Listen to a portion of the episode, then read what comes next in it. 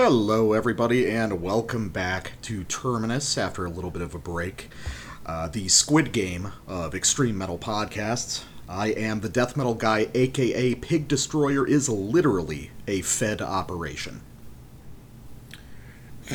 And I'm the black metal guy, aka uh, 2013 interview with Proscriptor McGovern of Absu on The Age of Metal on YouTube. Uh, is that something Um, worth checking out, or Oh, definitely worth checking out. It's uh, classic lore. It's just if you want to see, uh, uh, if you want to see Proscriptor getting uh, interviewed by an attractive woman and completely looking past her to tell you everything you need to know about Mesopotamian occult metal, um, it's uh, or sorry, mythological occult metal. Uh, this is this is it. It's um, it's sort of a, it's a legendary feat of autism.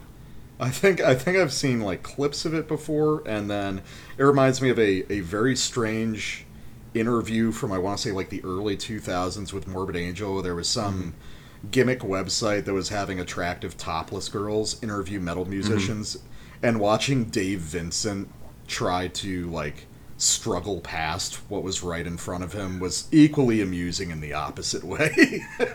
Oof. Yeah. Uh, so how was uh, how was your break, man? I uh I uh took a good trip to see my gal and uh, it was it was excellent. How was yours? I, I took care of my buddy whose appendix exploded, and I took care of his dogs. And I left for work, and they ate a whole potted plant. So I had to clean that up.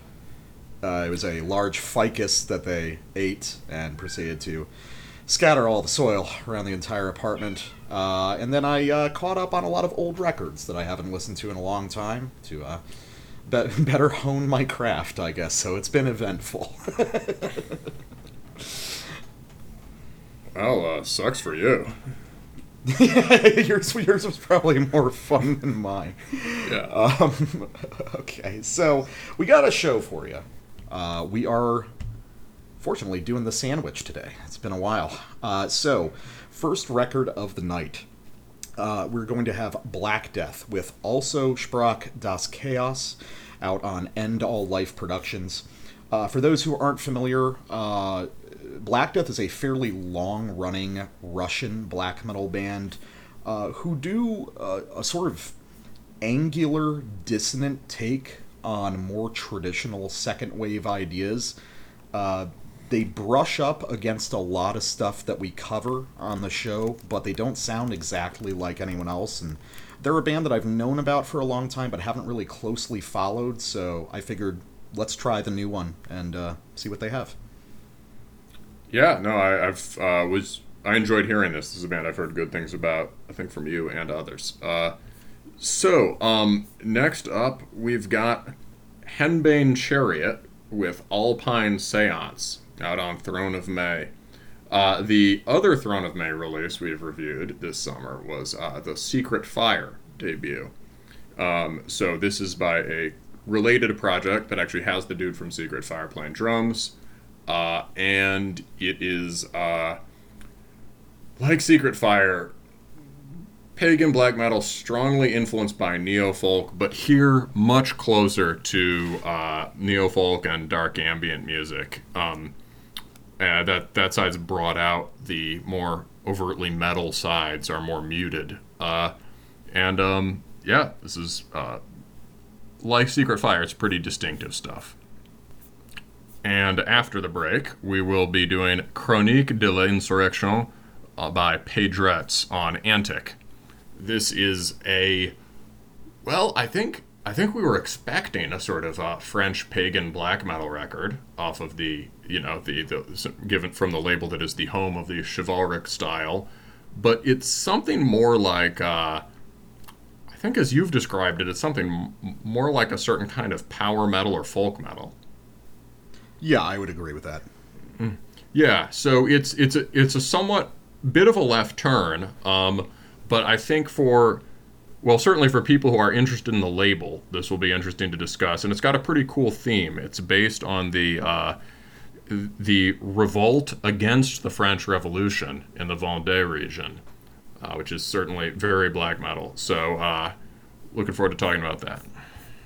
And wrapping up our evening is going to be the return of Duister Maanlicht with uh, uh, Influisteringen van de Duivel uh, out on Christian Metal Underground Records. Uh, Duister Maanlicht, we covered their last full length last year, which was an extremely uh, devoted take on uh, Under a Funeral Moon and Transylvanian Hunger era Darkthrone.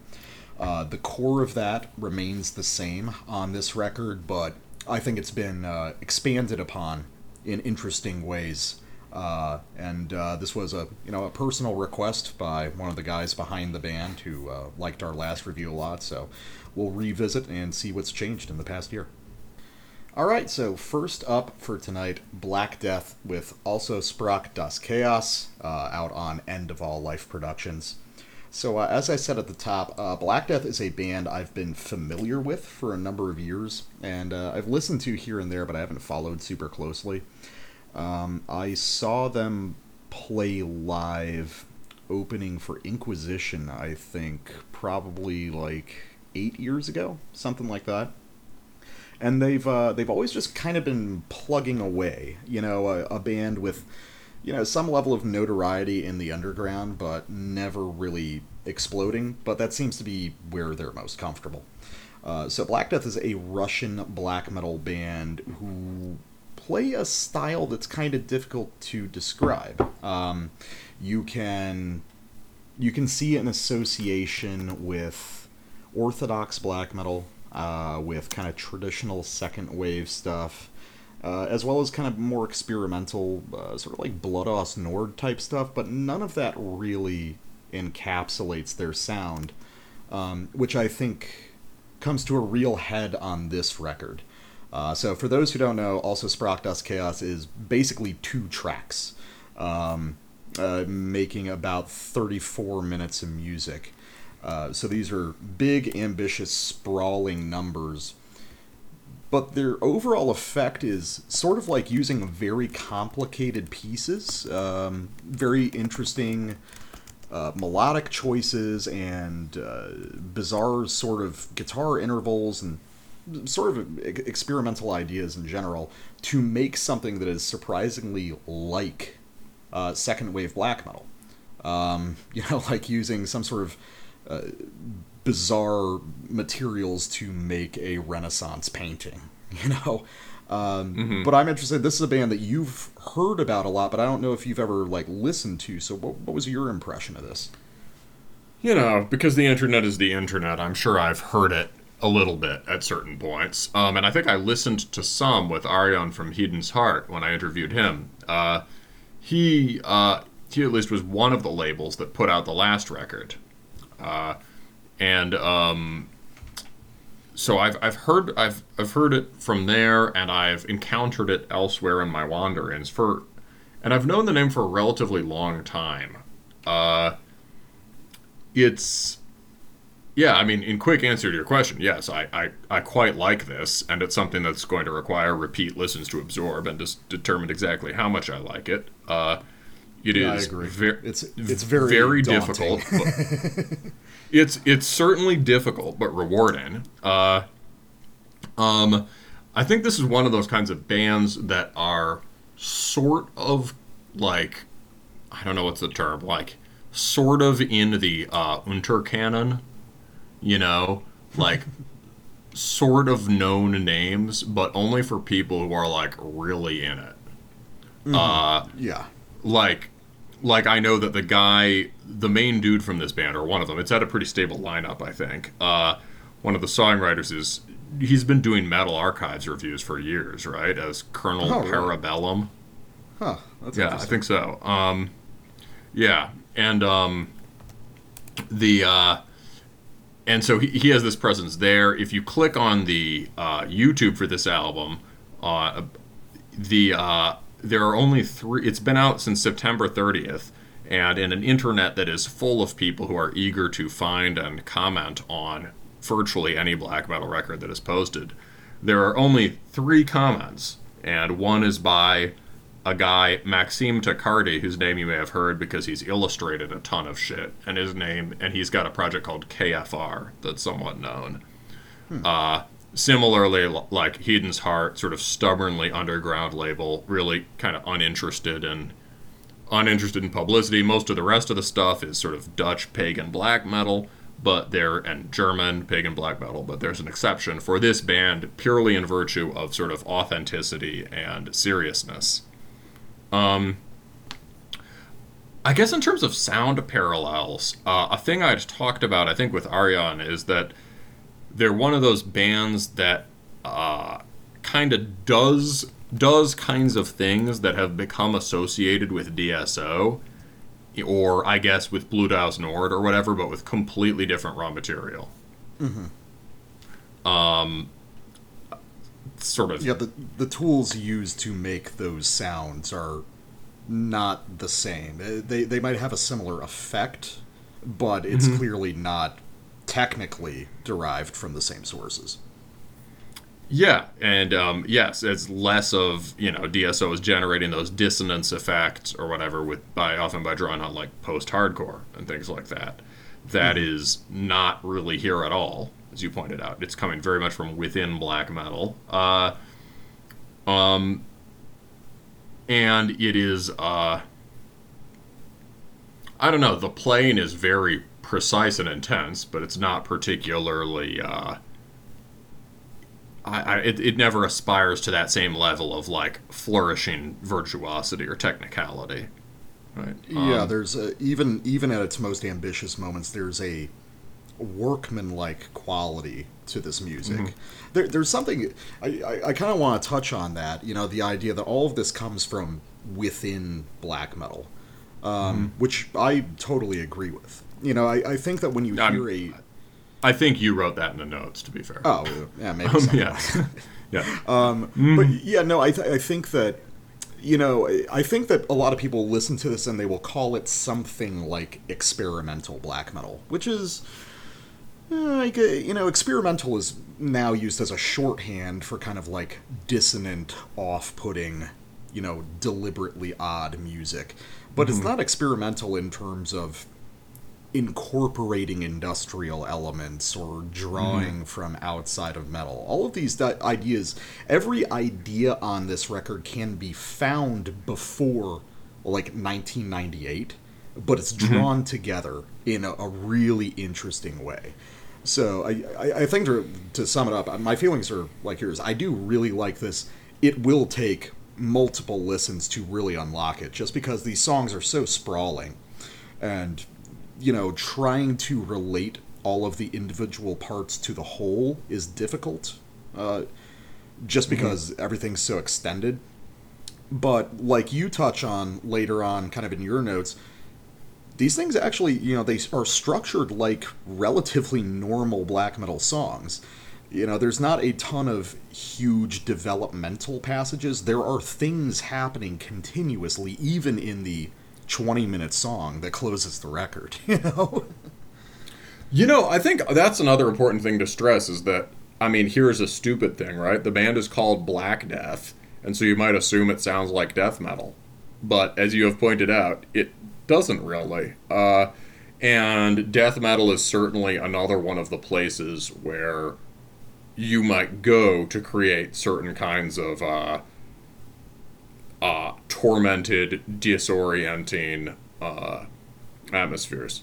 Um, there are two other like sort of broad brush. There are two relevant parallels right? So in terms of being like dso without in any way being dso this is parallel to the band who I've, i'm making a theme of repping this year uh, Akercocke both of them the Akercocke is black death metal with an emphasis on the death metal. Both Akercocke and, and black death predate dso and were doing work in the sonic territory i think I don't know what the I don't know what the oldest Black Death stuff sounds like. Do you know what like fucking Full Moon Foundation is like? Is that like this? Bottomless No, Armageddon? when I when I heard them, it, so looking at Metal Archives, it was probably later that I saw them because they were touring for the Gift album in 2015. So it must have been 2015 when I saw them.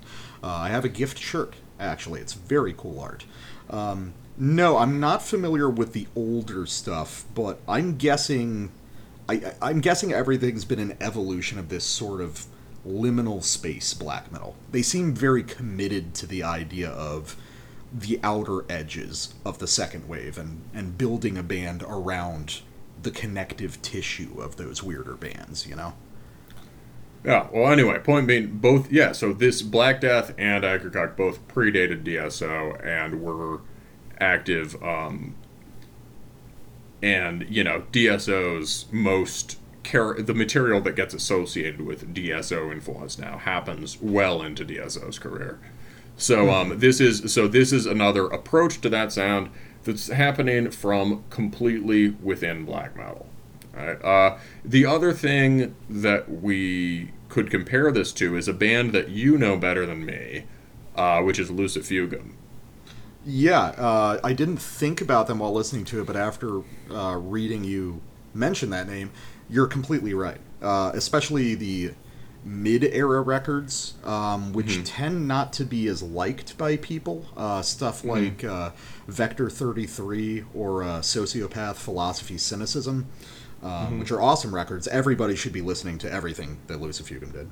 Um, but those are very interesting, very disorienting, dissonant black metal records that nonetheless still have like nothing to do with Deathspell Omega, Orthodox, anything like that. It was this very organic outgrowth of a, a single band's particular fascinations. And uh, you're right, I definitely get some of the same atmosphere on this record.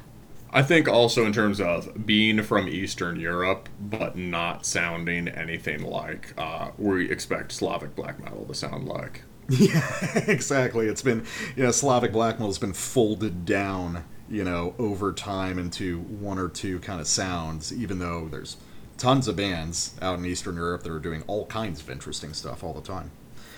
Um, well, we should stop talking around it. We should actually play music. Um, so, off the first song, uh, uh, Aquanoctium. Um, this is actually one of the few places on the record where things are a little bit more patient and take some time to develop. Uh, but what occurs is interesting this this slow shift that's really driven by the vocal performance which is one of the highlights of this record super unhinged very like early bethlehem in its kind of uh, just like desperate not trying to be a black metal voice thing um, so you're going to have this really lovely melancholic riff. The vocals come in, they start getting more and more unhinged, and then everything kind of dissolves into something a little bit like Blut Aus Nord. Just has this horrible, like broken machinery quality. So uh, we'll check that out.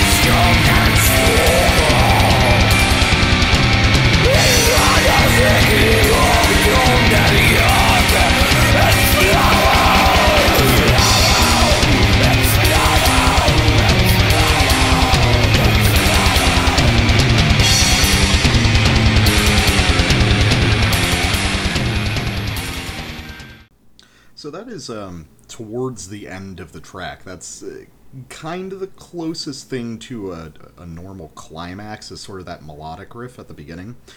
But um, mm-hmm. I, I really like this the smart songwriting that's occurring here because everything is based off this very standard kind of black metal dyadic figure. That's like a whole step, and then the next riff comes in. It keeps that whole step, and then it modulates it to like a third or something. It's all based off of two chord figures and a, a kind of arpeggiated figure over it, but it, it keeps kind of warping itself and decaying. Um, which seems to be kind of a thing that I've heard in a lot of Black Death stuff. This idea of like beauty that gives way to like decay and negativity and insanity. Um, and that's a, a, sort of structural motif you'll hear in a lot of places across this record. These very sort of elegant traditional black metal melodies that just crumble into these kind of disastrous, noisy parts. Um, so, so it's a, it's a good fusion of just like black metal chops in terms of riff writing as well as more kind of high-minded like arty ambitions well uh, let's talk about the um, horrible mess that decays into afterwards right the um uh this sort of mm-hmm. um the vocals get more room to roam there. Uh, mm-hmm. It, I, I think they might be. Does he doing all the lyrics in German? Is this one of those bands that does all the lyrics in German? Yeah, despite being Russian, I think everything they do is in German. I'm, I'm not sure why, but that's always been a thing for the band. Well, it kind of fits because, I mean, maybe it fits with the not really sounding Slavic thing. A lot of the, you know, the kind of um, atmospherically it might be close to closer to kind of really miserable expressionist painting or like uh you know Schoenberg or uh yeah yeah that's kind true. of that kind of or like like uh the golem by uh by Meyrink this kind of ghastly central European aesthetic mm-hmm. um yeah I can see that yeah you know they've got their plague doctor mask and stuff it's um and there's also a long tradition of like this sort of like uh, Russian high culture articulating itself in German. Like you oh, see yeah, that if you, I don't know anything about that. That that'd be your field. Yeah, yeah, yeah. yeah. It's just like uh, in the 19th century, lots of Russian intellectuals just like German stuff. You know, if you read like Crime and Punishment or something, they're all just uh, they're all uh, uh, very uh, take. There's you know, they're anxiously working through Nietzsche or whatever. The title, uh, the the title of this re- record is also obviously a Nietzsche nod, right? Instead of mm-hmm. "Thus Spake Zarathustra" or I guess what is it in Emperor? "Thus Spake the Night Spirit." Here it's "Thus Spake Chaos," the Chaos. Mm-hmm. Um, musically, uh, what's cool though is during that sort of grinding part, the bass starts running free from the guitars. And if you zero in on the bass, that's actually every iteration of it might change a little bit, but that he's actually just going do do do do do. It's pretty much straight quarter notes shifting through kind of uh, this really elaborate neoclassical melody. Yeah, yeah, but it it has this like a horribly dissonant effect, especially against the probably like improvisational kind of guitar noise stuff that's going on. It's really neat. Yeah, yeah, especially against that against that context. But if you isolate it, it it's quite. I mean, not like gorgeous or epic sounding, but it's a kind of eerie, beautiful melody. Uh, one thing also about this band related to that is you know free roaming bass which we've been hearing more and more of these days it's because it's a the core songwriting duo is from back in the day are two brothers parabellum does bass and vocals and his brother abyss looker does uh, guitars that's pretty cool yes and they've had the same drummer since 2007 uh, a lady named maya which is remarkable that you know that that the that they've had a virtually stable lineup since I mean to have like the same to have a lineup change and then have that stay for another 13 years that Yeah, gives your band impressive. sort of unprecedented longe- longevity. Yeah. Um, so so basically, they've got because there's like bass as core member, right? There's like fleshed out bass stuff. Um, yeah, you got anything more for that one, or? Uh, no. Uh, well, we should get into because we got three samples off the backtrack, which makes sense because it's 20 Mm-hmm. minutes of music, uninterrupted. Uh, by the way, I'd like to say how how nice it is that it's a 20 minute song that doesn't have like a like an ambient interlude in it or like a drone break or anything. No, it's it's Mm-hmm. it's music all the way through. Um, like Yeah, which I, I guess you know shouldn't be this crazy thing, but you know apparently it is for long black metal songs these days. Um, so Im Labyrinth, which is clearly like that's the centerpiece of the record, is this sprawling composition. Um, so I got a piece from toward the beginning of the track, um, and this is where we get into the idea of okay, so we've got these really angular, really kind of dissonant melodic phrases. We've got these kind of lurching rhythms, uh, this understated technicality. Uh, all of that suggests something kind of akin to orthodox black metal or just more avant-garde black metal in general. But I feel like the ultimate effect of it is something a lot closer to a traditional like second wave song. Um, clearly, there's like some influence from something like Grand Declaration of War, but I'm betting you probably know the reference points for something like this better than I do, just because you know all hmm. the weird like mid '90s like black metal that wasn't so popular but was still Scandinavian that I don't mm-hmm. know about. So we'll listen to this section and you can do my job for me and tell me what it sounds like. all right. Uh, that's that that that's our uh, that's that's how we work. That's the division of labor. Yeah, ni- neither of us not neither of us does our own job, but the other person does it. I, I I just fill you in on what old school death metal band things sound like, yeah, yeah, yeah. All right. or compare it to emo, whichever.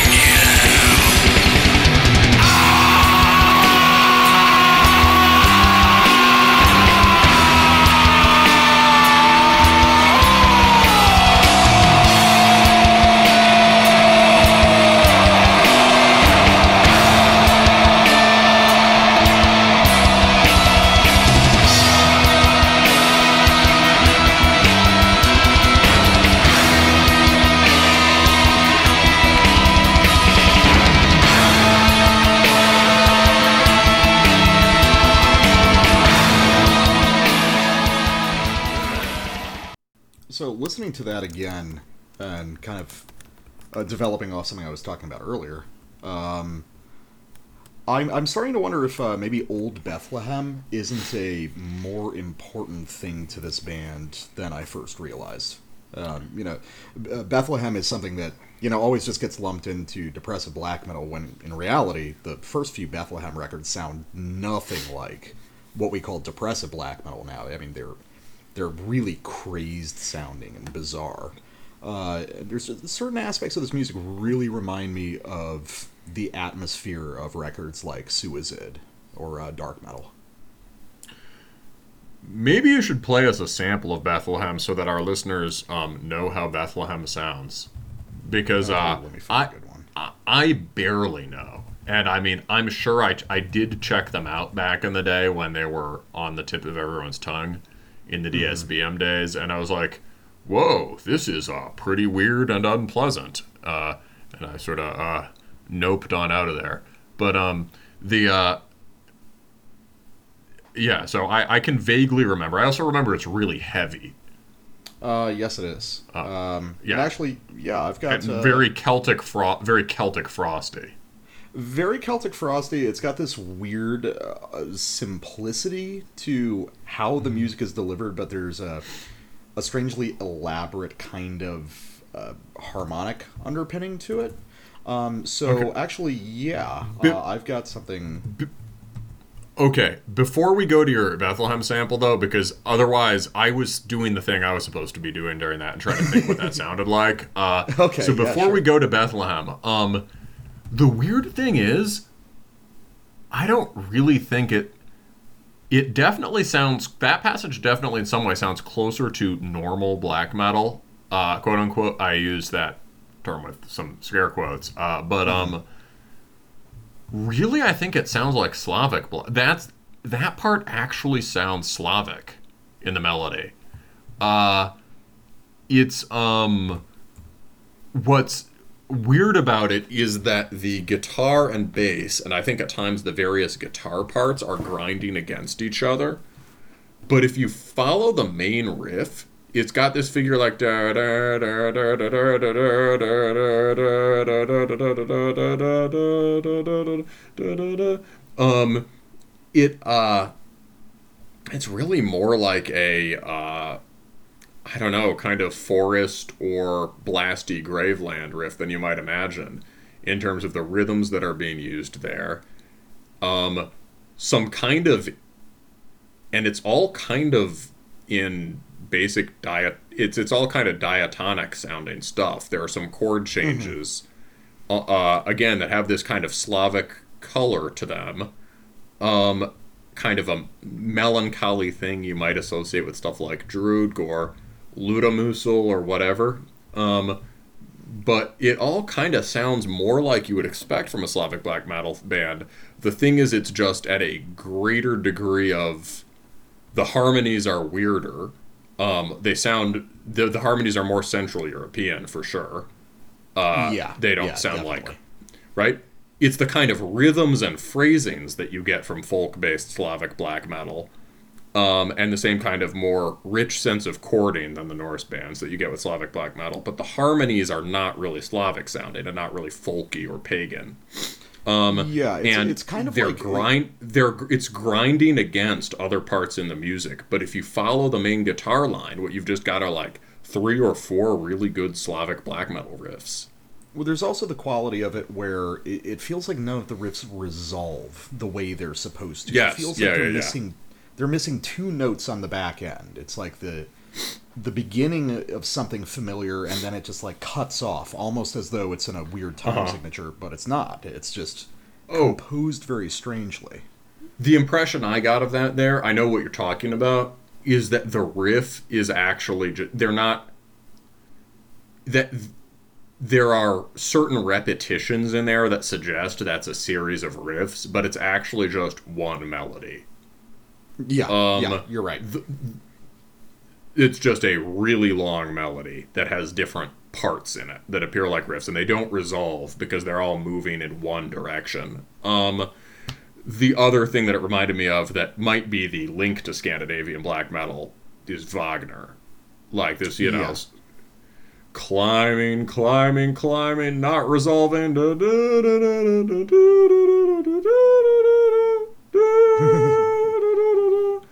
but never fully resolving, yeah. Exactly, or only only at very rare moments will it fully resolve. And yeah, and even here, when the phrase finishes here, it doesn't resolve. It just kind of ends. um, All right. So, real quick, continuing off that thread I was talking about, because I did pin down something that would be at least interesting in comparison to this. Yeah, yeah, yeah. Uh, I've just got a section off of the first track of Bethlehem Suicide, uh, uh, Sardonischer Untergang im Zweiten uh, Irre- Irreligioser Darbietung. Um, it's a song titled uh, uh, Durch befleckte Berührung meiner Nemesis. Um, So it's about a minute and a half in, and I think it's not going to be a one for one comparison, but I think you'll get an idea of why I'm kind of coming to this. So,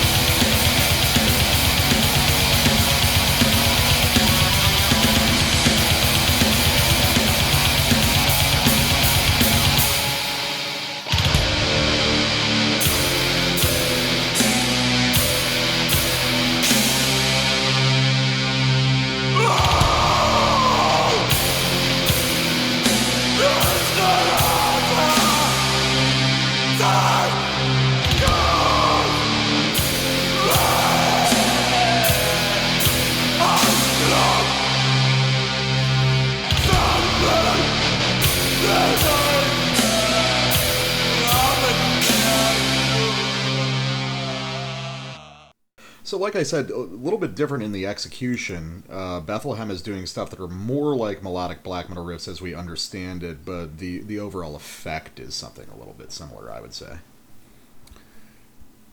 Yeah, that was um pretty gnarly. I think the thing that sounded particularly like uh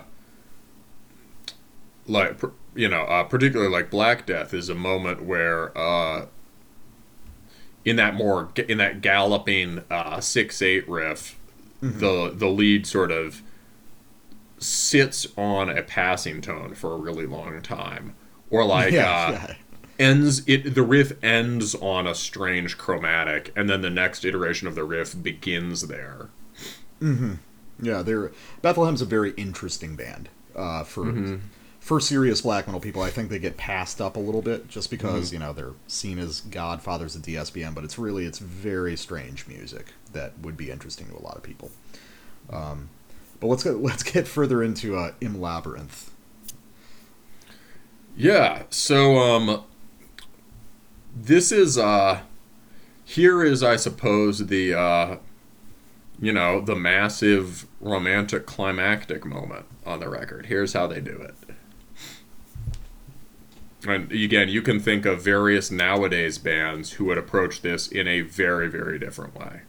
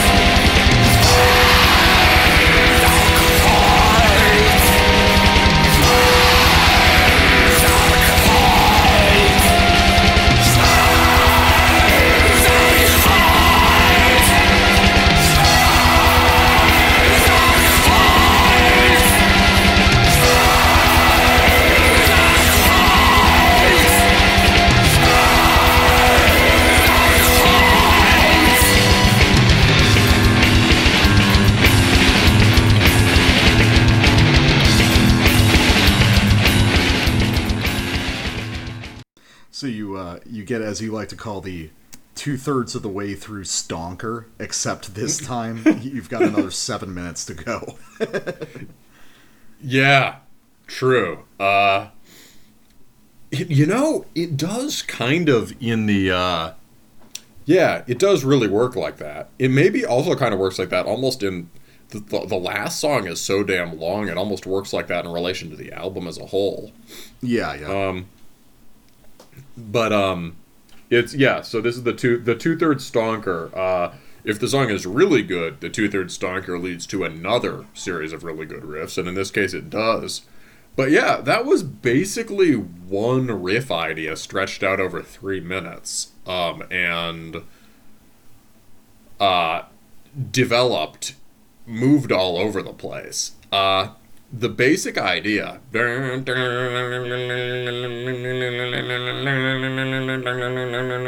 That sort of like pulsed uh, pulse triplet trem uh, kind of droning pulse triplet trem long drawn out phrases. Is again pretty slavic black metal. Um, i think i'm realizing on the sample you pulled at the beginning too the more sort of black the more melodic riff, the first of the ones you played, the blasting one, also sounded more Slavic to me than I originally gave it credit for. Um, I would be very interested to hear what this band's oldest stuff sounded like now, because um, yeah. I think this might be a case of surface appearance, like surface appear articulation of a set of ideas, uh, making it seem more different from other things in the uh, tradition than you might normally think. Um, this is certainly they're using those riff style. They're, they're using those basic rhythmic forms and uh, gestures in an extremely different way, a way that has much more to do with yeah the ugliest side of Norse and Swedish stuff in the '90s for sure. Um, but it's an interesting recontextualization. I don't know. Yeah. Also, as far as that part, isn't it just kind of like it's just pretty awe-inspiring? Yeah, it's it's one of the few parts where you get something very conventionally like heavy metal cool, which does not happen a lot on this record. You know, they're not trying to make you feel But- cool. N- No, but the way they stretch it out and sort of uh, the way they stretch it out and layer stuff on it and never provide exact. It's never it's like the heaviness is coming almost entirely from the guitar. There, there's not much of a. Uh, as you say, it's not a heavy metal kicks record. You can't. You can sort of shake your torso to it, but you can't really headbang. yeah, yeah, you you kind of like Mm. jerk arrhythmically and speak in tongues. You know. exactly. Speaking of which, that's the thing about this is uh I mean, the thing that's impressive is these dudes are literally the age of the original second wave people, if not a year or two older than many of them. They're like 49, Yeah. right? So this um and an early incarnation of this band called Draugwath started in 95. So Yeah, they were um there for it. Yep, they were there for it indeed, and have just kept going like nobody told you you were supposed to be out of touch, right? Uh, which is pr- pretty cool. Um, but like, how do you make music this crazy and make it that long? Like alive.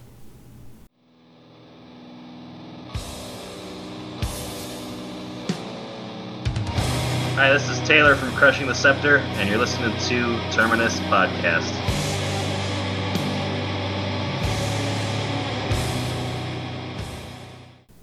All right, and we are back from some uh, bleak and disorienting, nightmarish uh, Slavic black metal with Henbane Chariots, uh, sort of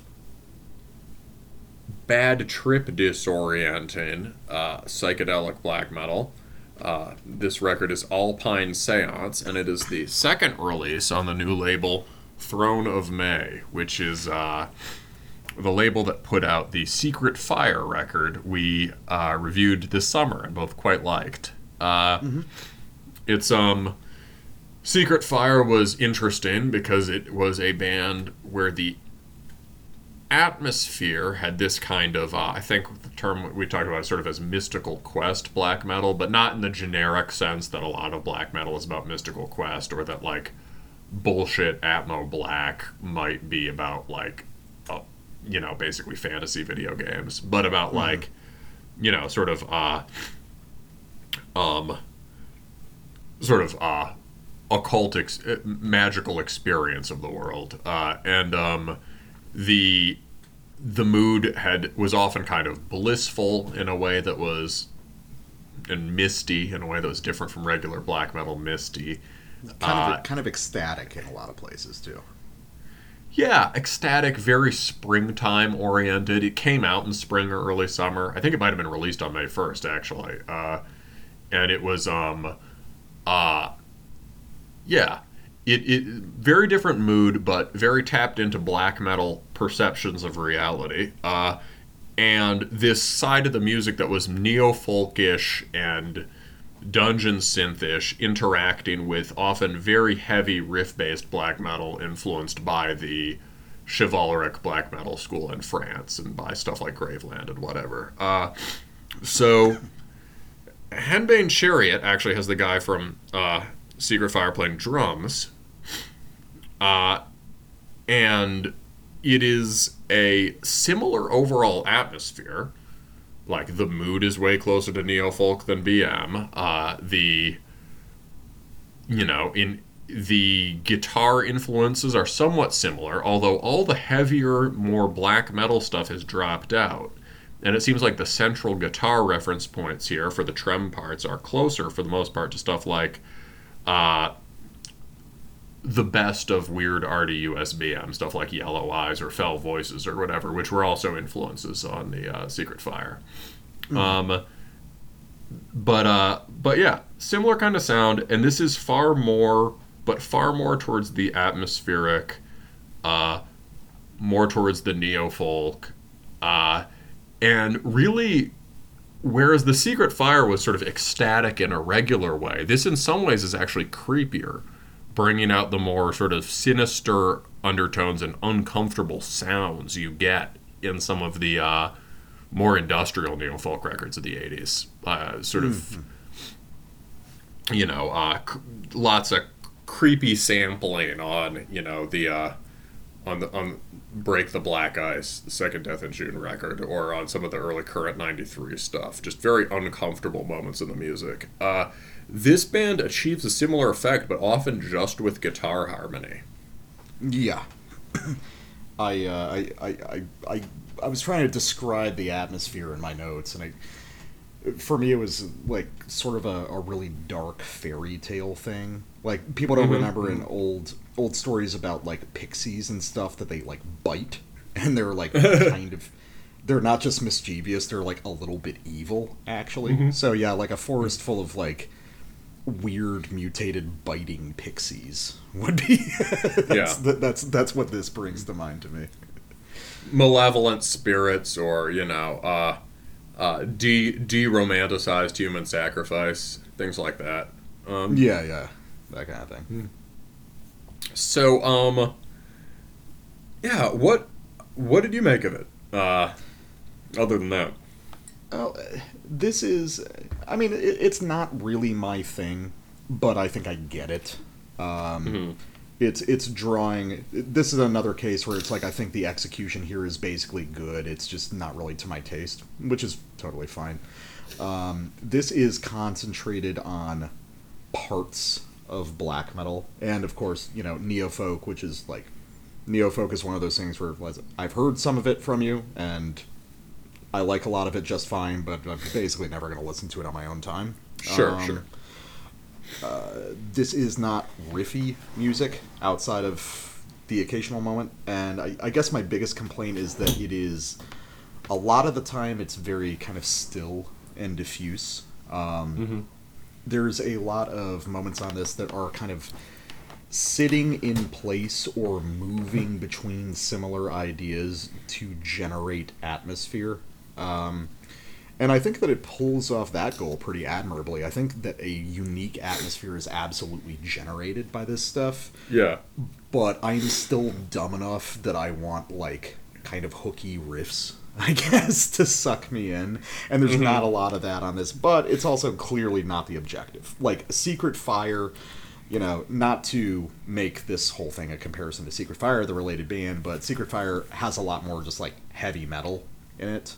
Um, so even at its most abstract points, there's still that connection to more straightforward ideas uh, that kind of carry you through some of the weirdest moments. Here, you're really just like let loose in this world of very bizarre, kind of dissonant melodic ideas, very strange structuring, and you're left to kind of sink or swim on your own. Um, so basically, it's like I, I definitely respect this, and uh, I think there's absolutely an audience for it. Probably a lot of people who listen to our show will be into this. Uh, it's just really not my side of things. Yeah, yeah, I get that, and I think, um, yeah, I think probably our consensus opinion is that we do like the Secret Fire record better, uh, but this is, you know, in terms of these bands trying to define an aesthetic, as you said, well, they've clearly nailed an esthetic um, and, and an atmosphere. So why, why don't we listen to your first sample? Because I bet the mood we're trying to describe, like this record in particular, has is unusual. Yeah. Uh, so we're gonna go to uh, the song "Miracle of Bones." It's the third track on this record, and I think we both agree. We we actually agreed pretty heavily before the show that honestly, I think my estimation of this record might be improved if it was an EP and it kind of dropped the first uh, full track, Roebuck and the Bramble. Completely agree. Yeah, Yeah. uh, it's it's one of those odd situations where we both agree that that song just does not nail it in the way that the other two do.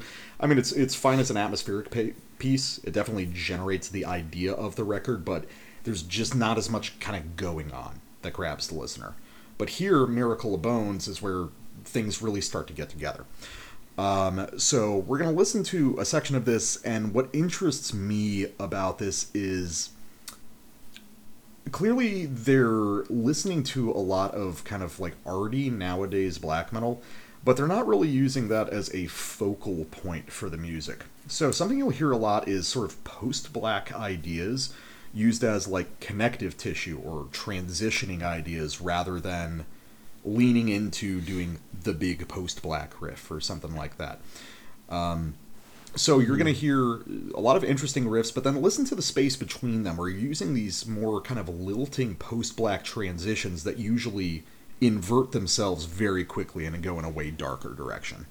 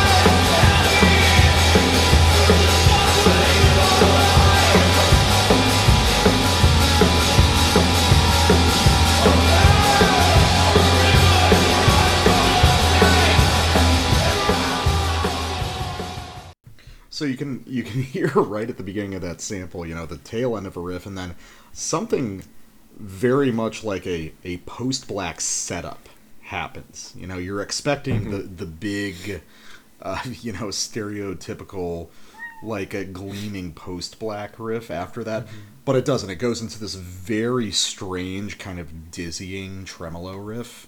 Um, really like melodic but very dark, still kind of chromatic. Um, and I really like that. There's a lot of interesting kind of head fake moments on this structurally. Uh, there's a lot of teasing the listener with the idea of okay here's going to be this this big like nice moment that you want to hear. And usually it just it it you know sweeps your legs out from under you. So i think that's pretty cool. And that, that's something I, I i like being a central structural motif to this music Well, that kind of resonates with the album cover, which is uh, yeah yeah you know, uh, the hunter Actaeon sees Diana and her, uh, or Artemis and her, her ladies bathing, and Artemis, who is, of course, among other things, the goddess of virginity, uh, says, uh, uh-uh, buddy, and turns him into a stag. Uh, and he gets then pursued by his own hounds to his death, right? So there's a, uh, a moment of thwarted gratification, put right on the cover. Um, uh, of course, I mean, there's also we can imagine there are probably different variations of the Actaeon Artemis myth. Um, you know, in the Golden Bough, J.G. Frazer talks about Artemis as, or Diana probably is at, at some point as having been a fertility goddess, or the fact that she's a virgin, or the fact that she's a goddess of virginity is related to also being a goddess of fertility. Um, so you know the uh, there's also maybe a you know to a drawing like this there's also obviously an, an erotic undertone and a kind of uh, you know uh, images of sacred marriage or something like that. But for sure, a lot of this record is based on these moments of uh, sort of um, thwarted satisfaction or deferred, you know, uh, thrown off expectation. I liked what you said about like melodic riffs, but still very chromatic. I think what we determined about Secret Fire was that it's almost in Secret Fire is almost entirely written of kind of like uh, epic riffs in black or heavy metal form that are related to each other chromatically, right? Like with the root notes, uh, roots shifting around in unusual ways, or uh, things coming in where you wouldn't expect them to come in. But all the indiv- most of the individual phrases have kind of having that heroic mood. This definitely has more overt chromaticism, like within Oh, the yeah. riff. No, there's Sort a, there's a lot of passages on this record that are just really, really gnarly chromatic ideas, but they're always expressed interestingly. There's a lot of like, you know, there's a lot of really interesting kind of like very deliberate technical ideas across this record, like um, lilting kind of delicate arpeggios, but all the notes are like horribly clashing chromatic things um, which I So- guess relates to that idea of like this like corrupted expectation or this like manipulation of beauty. You know? That's a um, that's a yellow eyes thing. So uh, Oh, is it? Okay. th- yeah, so that's and um, it's also a. I mean, yeah, that whole sort of skronkier margins of the uh, House of First Light sound, and that's that's a whole. I mentioned that whole scene in connected with Secret Fire. I forgot until now another relevant band, which I might have mentioned then, but definitely relevant here would be Vorde. Uh, V O R D E. Yeah, yeah. Yeah, had some sort of ex- maybe even more relevant here. Do you hear that kind of like a um dissonant post-punk riff at the end of this sample? Like, you know, where he goes into the disco beat. Yeah, that little Um, that that like fragmented arpeggiated phrase. Yeah. Yeah. Yeah, yeah. So that's a very Vorde thing to do. They were sort of incorporating goth influence into BM, but the most sort of extreme fringes of goth to make kind of uh tripped out uh not very pleasantly tripped out black metal like way before that was a thing. Um Nice. so um yeah, so here here we got um The Master's Garden, which I think we both think is the best track. It's it's the one. Well, it's the one that appeals the most to my taste. Um, I think. Yeah, I think it probably appeals most to mine too. Um, but uh, Um, this is uh,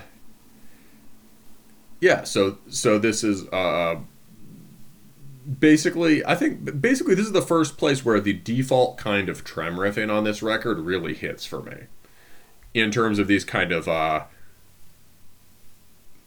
long wandering melodies that have a lot of dissonance built into them, uh, and kind of this uh, hazy. They're they're harmonized and reverbed out in this kind of hazy way, uh, and here it's used as a build. Um, so let's let's check that out. This is in the Masters, the beginning of the Masters Garden, which is a long track.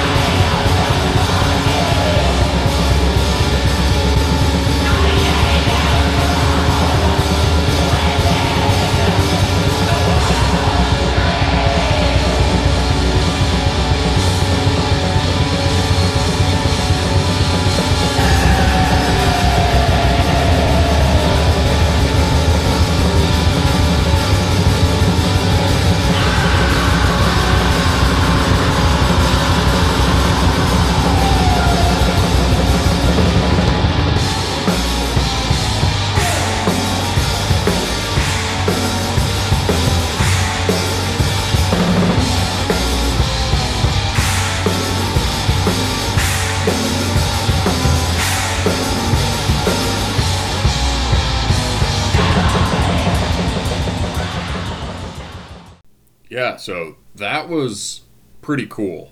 There is a place where he gets the tense, disquieting thing, but it's more than just unsatisfying. It with the kind of uh, unearthly beauty, the kind of ecstatic vibe that you get on the Secret Fire stuff, and that peeps out at various places throughout this record.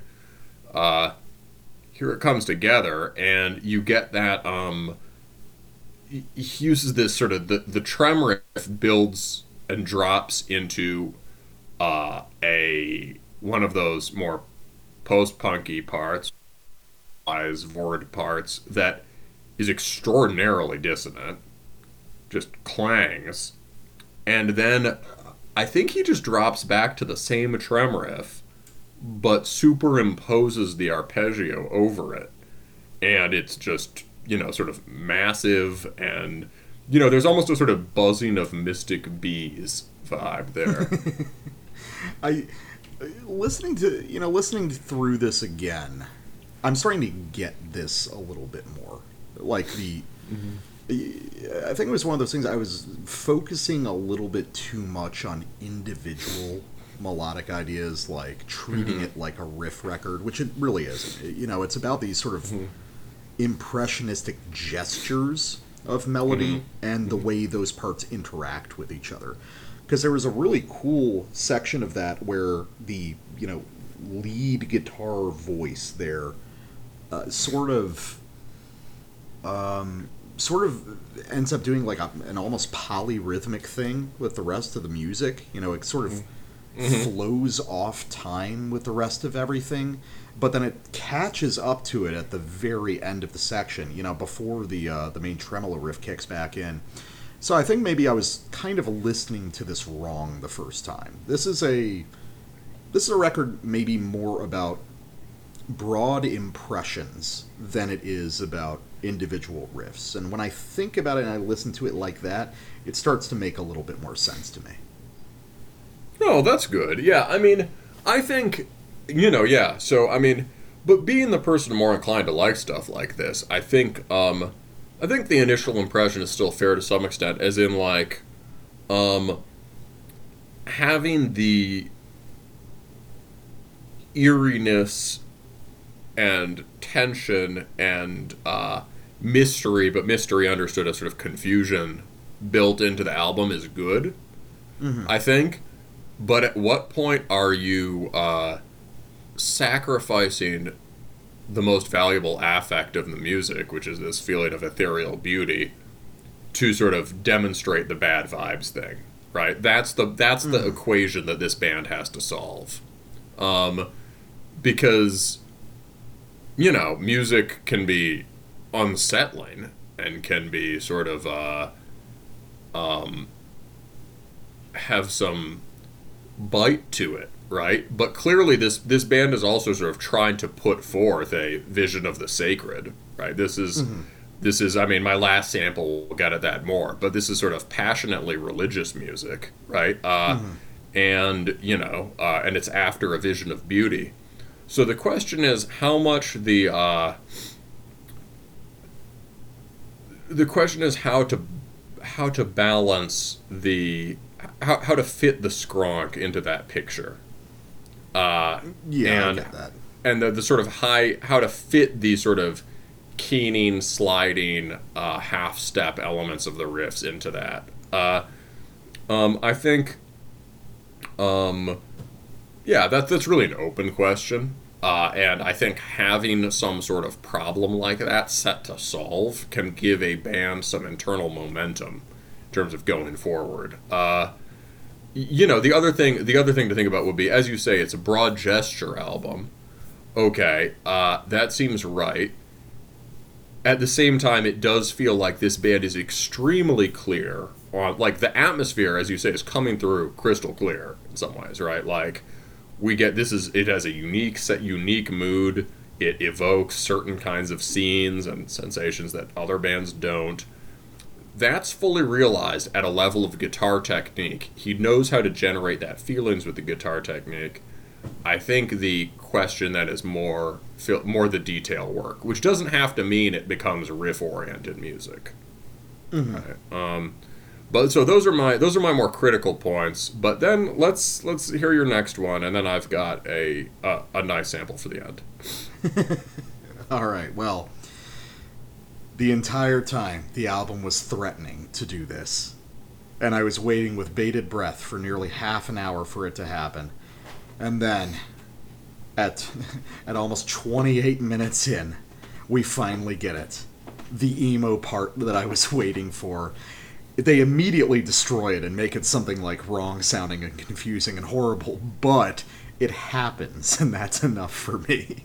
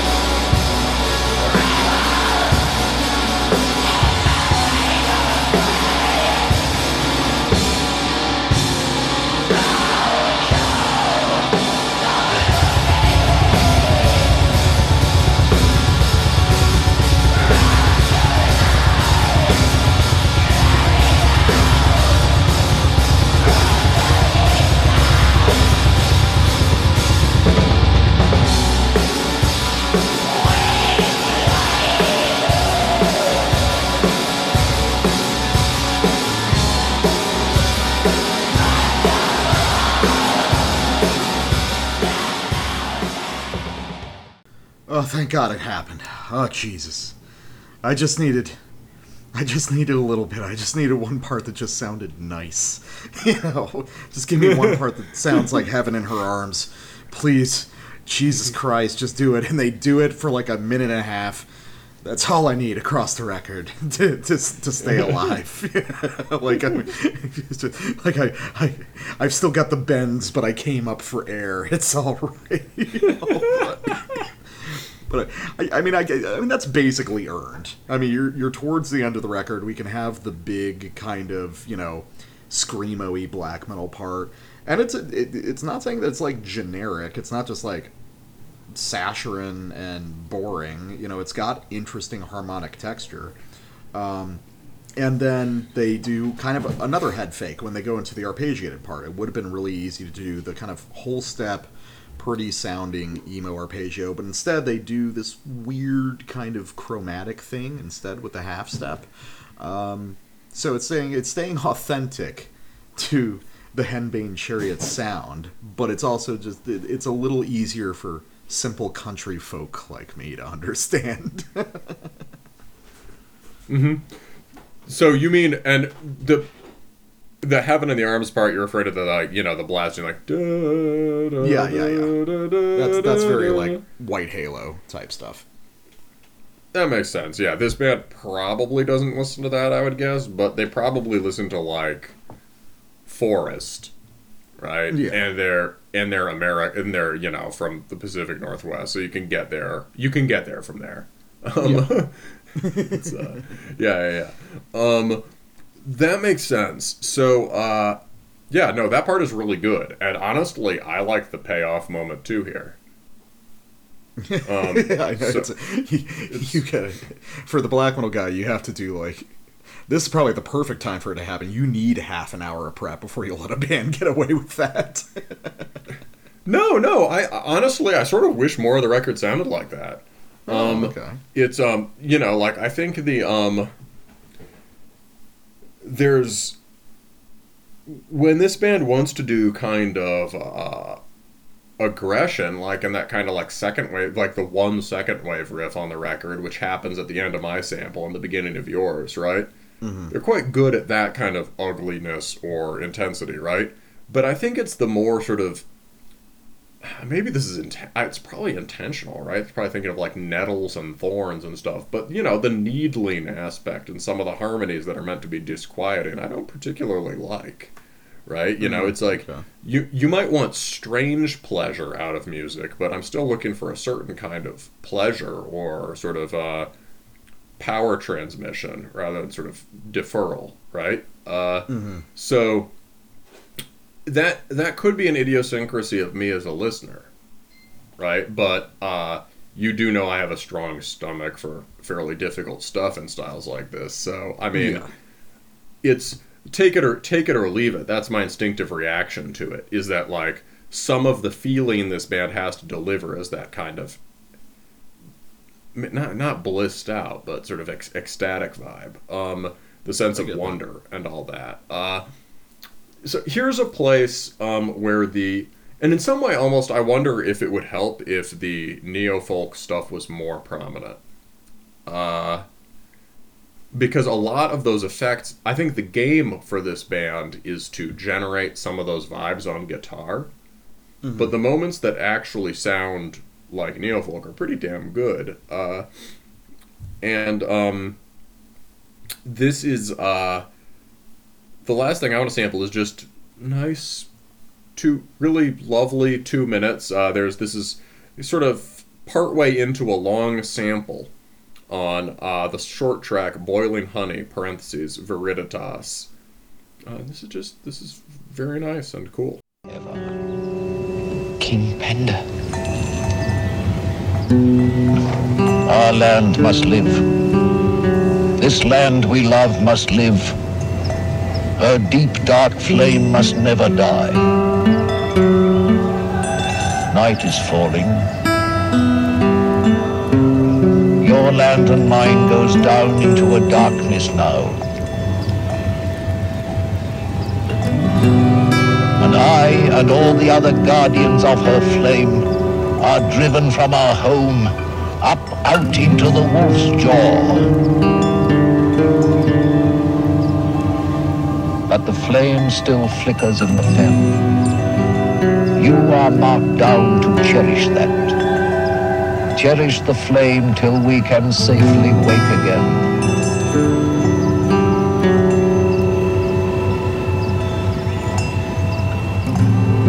The flame is in your hands, we trusted you. Our sacred demon of ungovernableness. Cherish the flame, we shall rest easy. Be secret, child, be strange, dark, true, impure, and dissonant. Cherish our flame, our dawn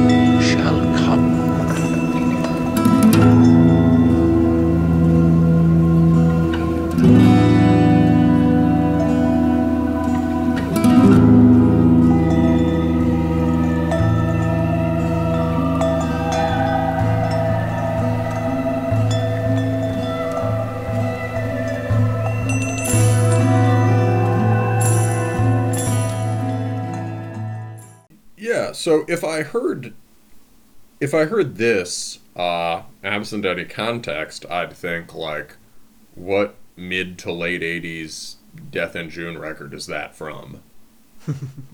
right? Um the uh, a lot of those bands are very into the movie The Wicker Man and stuff that has come, you know, gone on to be called like folk horror or just you know weird movies about you know uh, magic and folklore and, and landscape and whatnot. Uh, and this is sampled from a deep cut called uh, Penda's Fen, uh, which is, you know, back when you could make stuff like this on the BBC, a uh, some sort of TV drama from the early 70s where you've kind of got this, uh, you know, um, intersection of the, the hippie psychedelic area era with, uh, um, you know this uh, uh, dark paganism vibe, uh, and um, it is.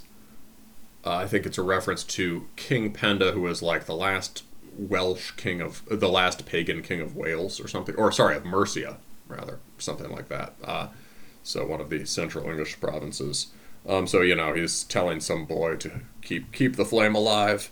But um, I just thought that was a lovely sample. Uh, obviously, I'm biased in favor of stuff like that. Uh, but um the kind of um reverent and calm uh atmosphere there is is great. The guitar stuff is good the flourishes of guitar and and the sample work with the uh eerie hovering female vocal is is lovely. Uh I, I think that part's great. I think um I think I also figured out how to explain the things that are sit less well with me and maybe with you about some of the guitar stuff. Is that at times it verges on the kind of the approach to dissonance that like bands like Krallice take, right? Like if you if you follow Yellow Eyes too far in a certain direction, it starts to sound like Krallice, where it becomes this music of sort of uh, deliberate self sabotage almost um, the kind of to art school, right? Uh, and the um, I, I- I think so. How do you how do you preserve that uh, ear for the strange and the unsettling, uh, while maybe also channeling some of the more forthright beauty and pleasure that you get in a passage like Boiling Honey?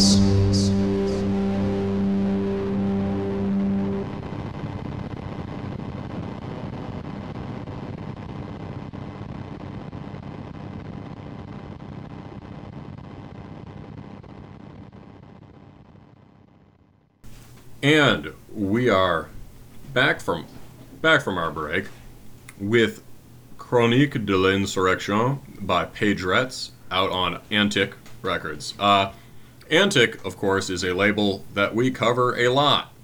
Right? This is uh, this is the uh, sort of central, I think, at this point, central label of the French chivalric black metal sound, uh, run by uh, Yves Moore from Vehemence, Grill, and a number of other bands, including Andernos, who we reviewed this summer. Uh, this is a uh, this project also includes Yves Moore, although here he is taking on more of a supporting role. Uh, the Andernos record this summer showed a strong interest in, you know, what what you would call just sort of older, the harder side of old folk metal, right? Mm-hmm. Yeah. Yeah, or I think they described it as a pagan black metal record, uh, pagan its sound. The music is all sorts of different kind of folk tale related lyrics about the Loire and history related lyrics about the Loire River Valley, but sort of uh, celebrating the land and the river itself in a pagan way. And the music is sort of sounding like pagan black metal, but more toward the Viking black metal or folk metal side, just with some real bite to it and some uh, integrity and authenticity to the folk influence. Um, so this band is much further in that direction. Uh, the although there's a fair amount of blast beats on it, and the central vocals is all pretty aggressive screaming. This is, I mean, I was initially confused by this. It sounded to me that at least the first or second song, I was like, "Is this Atmo Black?" But I think you uh, identified it. Yeah, no, this is a this is a folk metal record. I mean, primarily. I mean, it's uh, you know, it's got um, you know, it's got its blackened quality and the harsh vocals and some of the chord phrasings and stuff. But ultimately, this is a folk metal record in the tradition of kind of the uh, melodeath and power metal derived folk metal that you heard a lot of in the 2000s. Um, and I don't think I don't think that Page would even r- resent that sort of implication. Like I mean, we've we've talked uh, about a few records on this show that are ostensibly black metal records because everything in metal is fucking black metal now, apparently, according to a lot of people. Um, but in a lot of cases, a lot of these very melodic black metal records, uh, especially folk infused ones, tend to have more in common with straight folk metal of the 90s and 2000s or various strains of power metal over the years.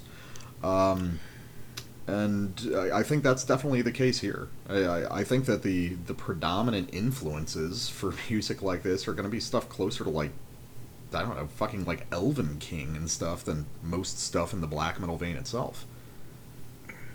or would like uh i don't know sort of uh stuff that's not exactly Windir, but Windir influenced, like Falkenbach or Týrfing or things like that. Uh, yeah, Falkenbach, uh, Týrfing, um, probably like early Ensiferum or early Einherjer stuff. A lot of this kind of like folk power melodeath blend stuff. And now we're just kind of applying uh, kind of like French black metal chording procedures. Uh, and you know presenting it like black metal. And th- the vocals are very French black metal. Uh, Yeah, yeah. Um, so yeah, so we, also about the lineup. Um, the you know the lineup I think would not feel bad about the folk metal associations because in fact the lineup is folk metal associated. Um, uh, the frontman is the vocalist uh, is Geoffroy Delaria who guested on the Andernos record playing bagpipes and pipes, and um, here he is uh, doing doing the vocals which are just pretty down the line, uh, sort of manly, harsh, rasped French black metal vocals in the, the general Antiq vein. Um, but he's also doing bagpipes, whistles, and keys. Uh, so think playing some central role in the songwriting. Uh, the other um, maybe also lyrics.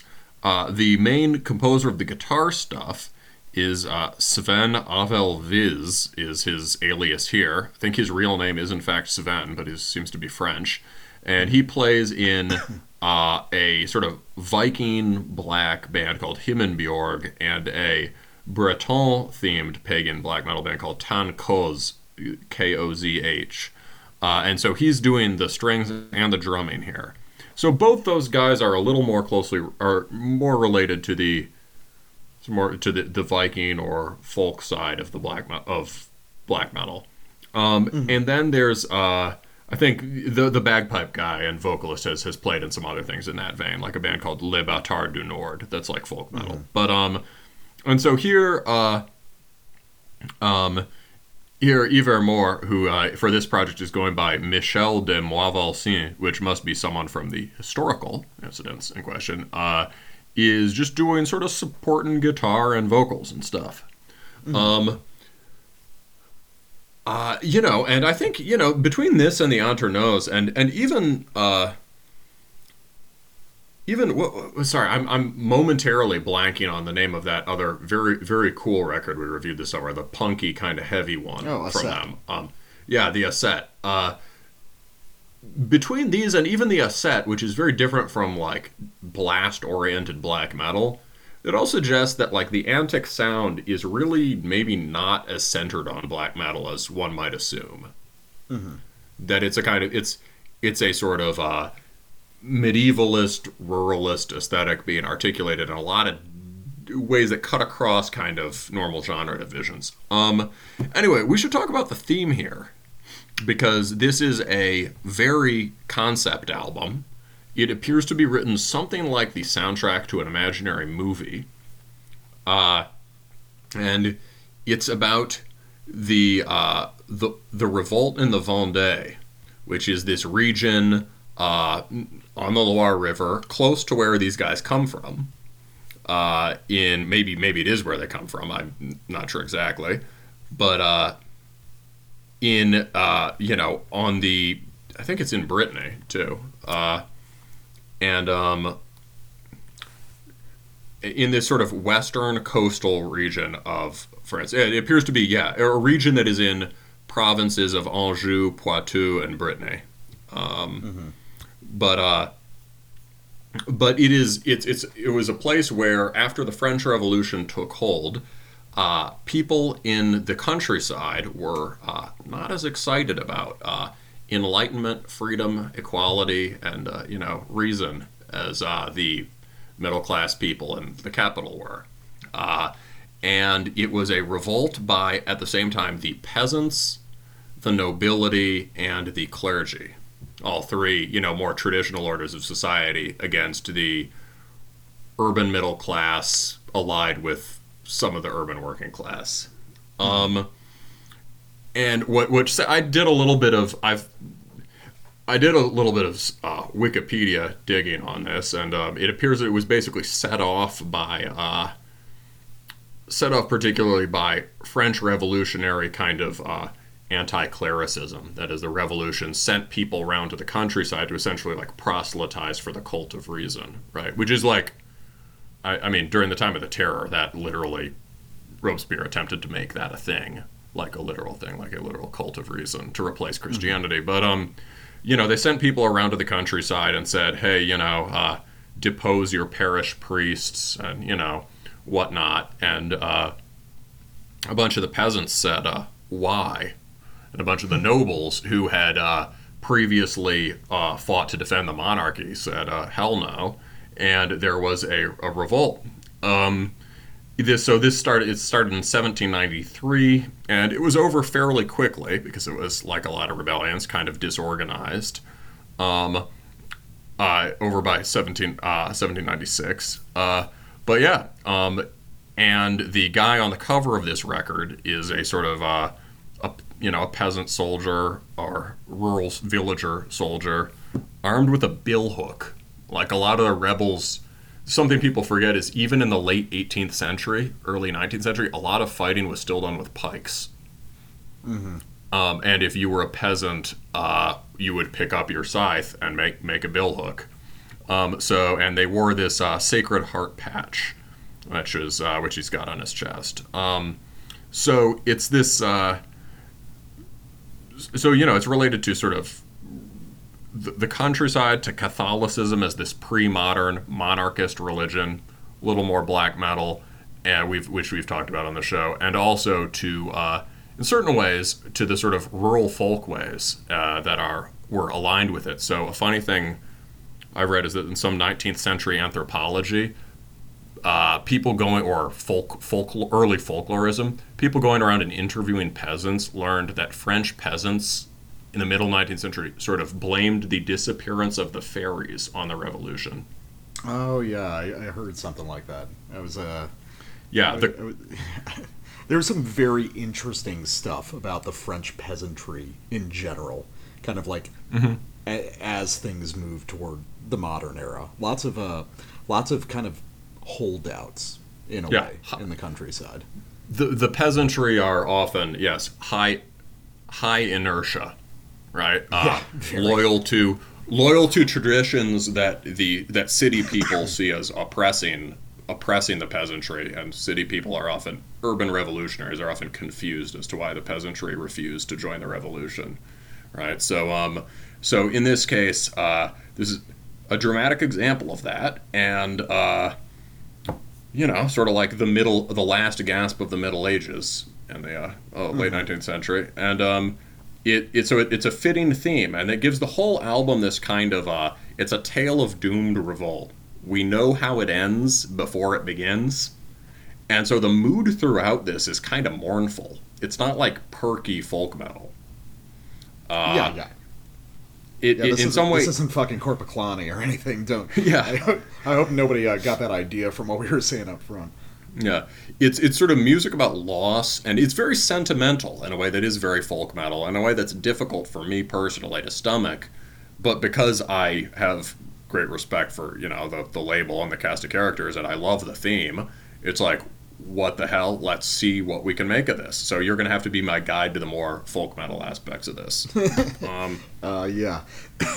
Growing up as a uh, uh, high schooler and uh, early college student in the uh, mid to late 2000s gave me uh, a lot of exposure to uh, stuff that was similar to this, but usually much worse. Because, you know, a lot of guys, especially younger guys listening to this show, kind of missed that entire wave. How dominant this style was for a few years, maybe between like 06 or 7 and 09. There was this big wave of folk metal that really caught on, especially with non-metal heads and not a lot of the dorks, but- a lot, yeah, a lot of the dorks who currently listen to Atmo Black, like like sort of like like atmospheric black metal channel level Atmo Black, would have been listening to like Finntroll back in the day. yeah, yeah. It's like uh, the same kids who you know got into power metal through DragonForce were really into uh, Korpiklaani and uh, Finntroll and Tyr, although Tyr were always a, a cut above the rest of them. Um, so real quick, we'll uh, we'll go to a good instance of something that is straight out of the playbook of like mid to late two thousands folk metal. So we'll go to uh, Le Cantique des Moulins. You know, I'm, I'm working on uh, sounding more Look, op- oppressively French. Uh, yeah, Le Cantique des Moulins. I don't know. Moulin. Uh, I don't know, the Moulin. You know, like isn't that isn't the movie isn't the movie Moulin Rouge? I've not seen it, but I've heard the name. Uh, well, as soon as people say the title of the movie, I never speak to them again, so I haven't been exposed very often. Um, uh, so this is pretty cool because you're this is actually a really dynamic section. There's a lot of stuff going on. There's a lot of very nicely parceled out sequences. Um, because you got to remember that folk metal, the root for that is not extreme metal. It's like heavy metal and rock music. And structurally, um, this Pedret's record is a lot more akin to rock and heavy metal than it is extreme metal structurally. Uh, so you're going to have this nice set of bridging kind of verse sections, all cleanly leading into each other with you know really fun melodies. Um, but what's interesting is this sort of hangover influence of uh, metalcore on popular folk metal from the 2000s. A lot of people kind of reading from the same structural playbook. So a lot of the songs on this record function kind of like metalcore songs from that era, where they're sort of breakdown delivery devices. But what a breakdown is is different for this than it is in hardcore metalcore. So listen to this one, and you'll know exactly what I'm talking about.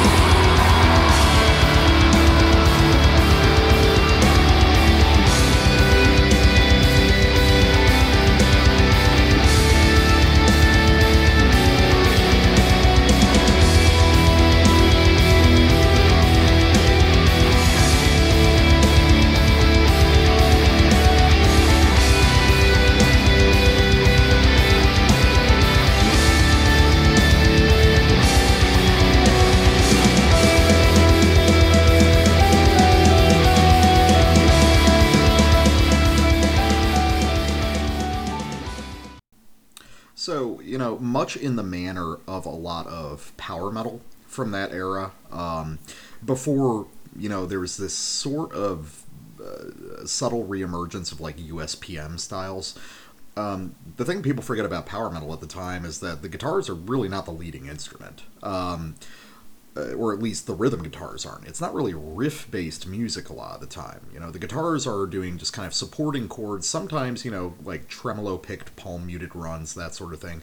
It's mostly all about lead guitar and synth voices leading it. And that's definitely the case across this record, I think. Um, the most prominent melodic lines are always going to be from the synths or folk instruments or maybe a big kind of arcing lead guitar passage like you heard at the end there. Um, but what you've got up front on that sample is actually a pretty cool sequence because you've got this aggressive kind of blasting black metal riff, one of the few like distinctly black metal riffs on the record, into this kind of almost like Kvelertak uh, stomp part, and then into this really folky passage. So the sequencing of ideas on this record is super clean. It's very professional. I mean, you can definitely this is like Wacken stage shit. Um, and I appreciate it for that. It's it's very just honest about what it is.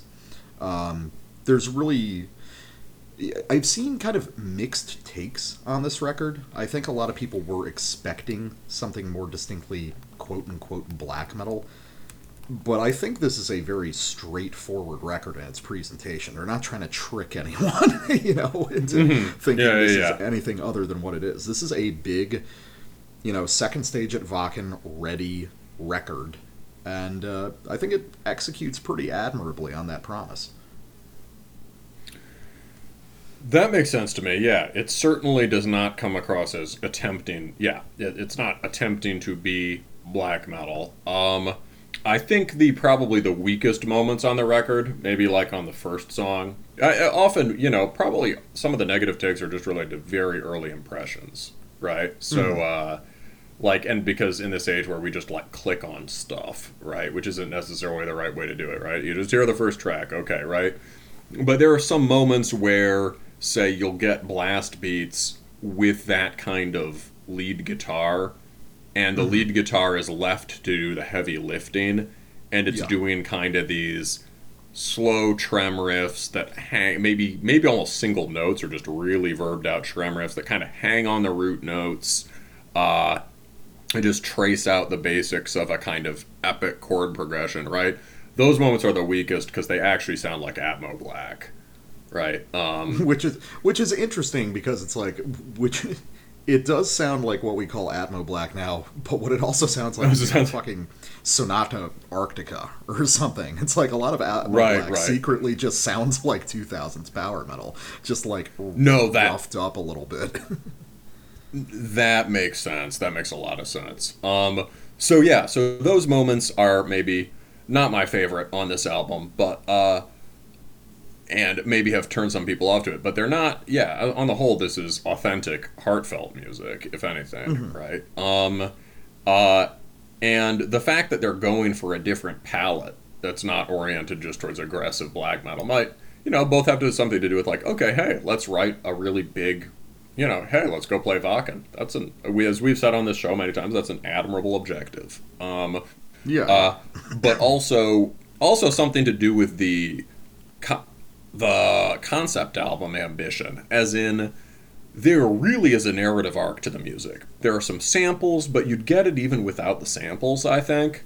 Um, the song titles are very important. They sort of uh, denote certain historical moments or encounters, right? Uh, um, and uh, the, it's a very long record, right? It's over an hour, and yeah. Yeah. I, It is. I uh, kind of it's long. it, it's it's long, right? And I kind of wonder if the idea is to make music that explicitly is not as relentlessly riff driven because it's supposed to have a I don't know, it, it's supposed to accompany imaginary images. I, I think you're Um, completely right about that. You know, the idea of this being the an, imaginary soundtrack or Mm-hmm. the imaginary accompaniment of something, because there are places where this, sh- you know, th- this music is like a little bit too thin to stand on its own. Mm-hmm. But if you think about it in the context of like, all right, so this is kind of a conceptual work. Your attention is supposed to kind of come in and out. It's supposed to Mm-hmm. provide the background to maybe reading about this stuff. Or, Yeah, yeah, you know, yeah. Then it start. It makes a lot more sense. Oh, you know. and you know, it, it also makes sense with the sense of time on the record, right? It's not supposed to have the immediacy of, uh, you know, POV. You are, you know, pick your character. You are an aristocratic cavalry commander with an axe to grind. You are a angry village priest. You are a peasant with a billhook, and you are in the battle, right? That would be the black metal approach, right? To put you, put you in the middle of things, or to deliver a kind of. Uh, to put you in the middle of the action, or maybe to referring this deliver some kind of diatribe against the modern world, right? But this is much more like reflecting on the past, right? It's it has that whole sense of this we know this has already happened, we know how it's going to happen, and we're telling you a story. yeah. Uh, and that kind of distance and reflection uh, is um, maybe makes more sense in a context like this. There's some, uh, you know, these things are being tragic events are unfolding, but like in the haze of memory, right? And they're kind of being commemorated. Uh, this record is sort of, I think, in whereas a lot of bands, when I criticize sentimental stuff on this show, a lot of bands are. Uh, it's because a lot of bands are not in control of that. Right? They're trying to do something very epic sounding or very pagan sounding or whatever, and it just ends up sounding sentimental.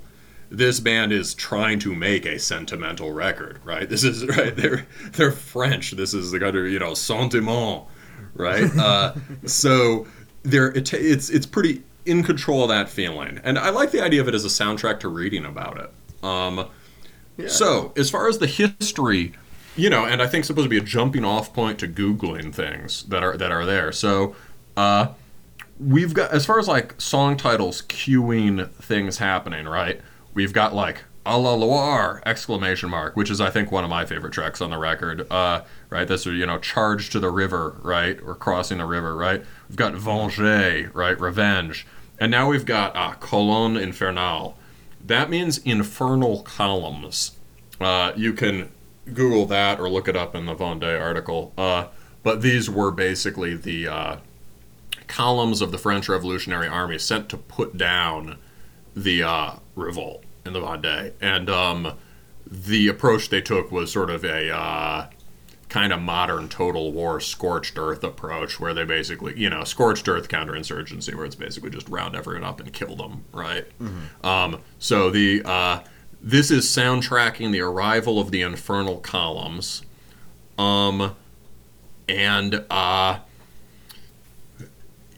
this also has what I think is, um, in terms of black metal criteria of riff, the best riff on the record.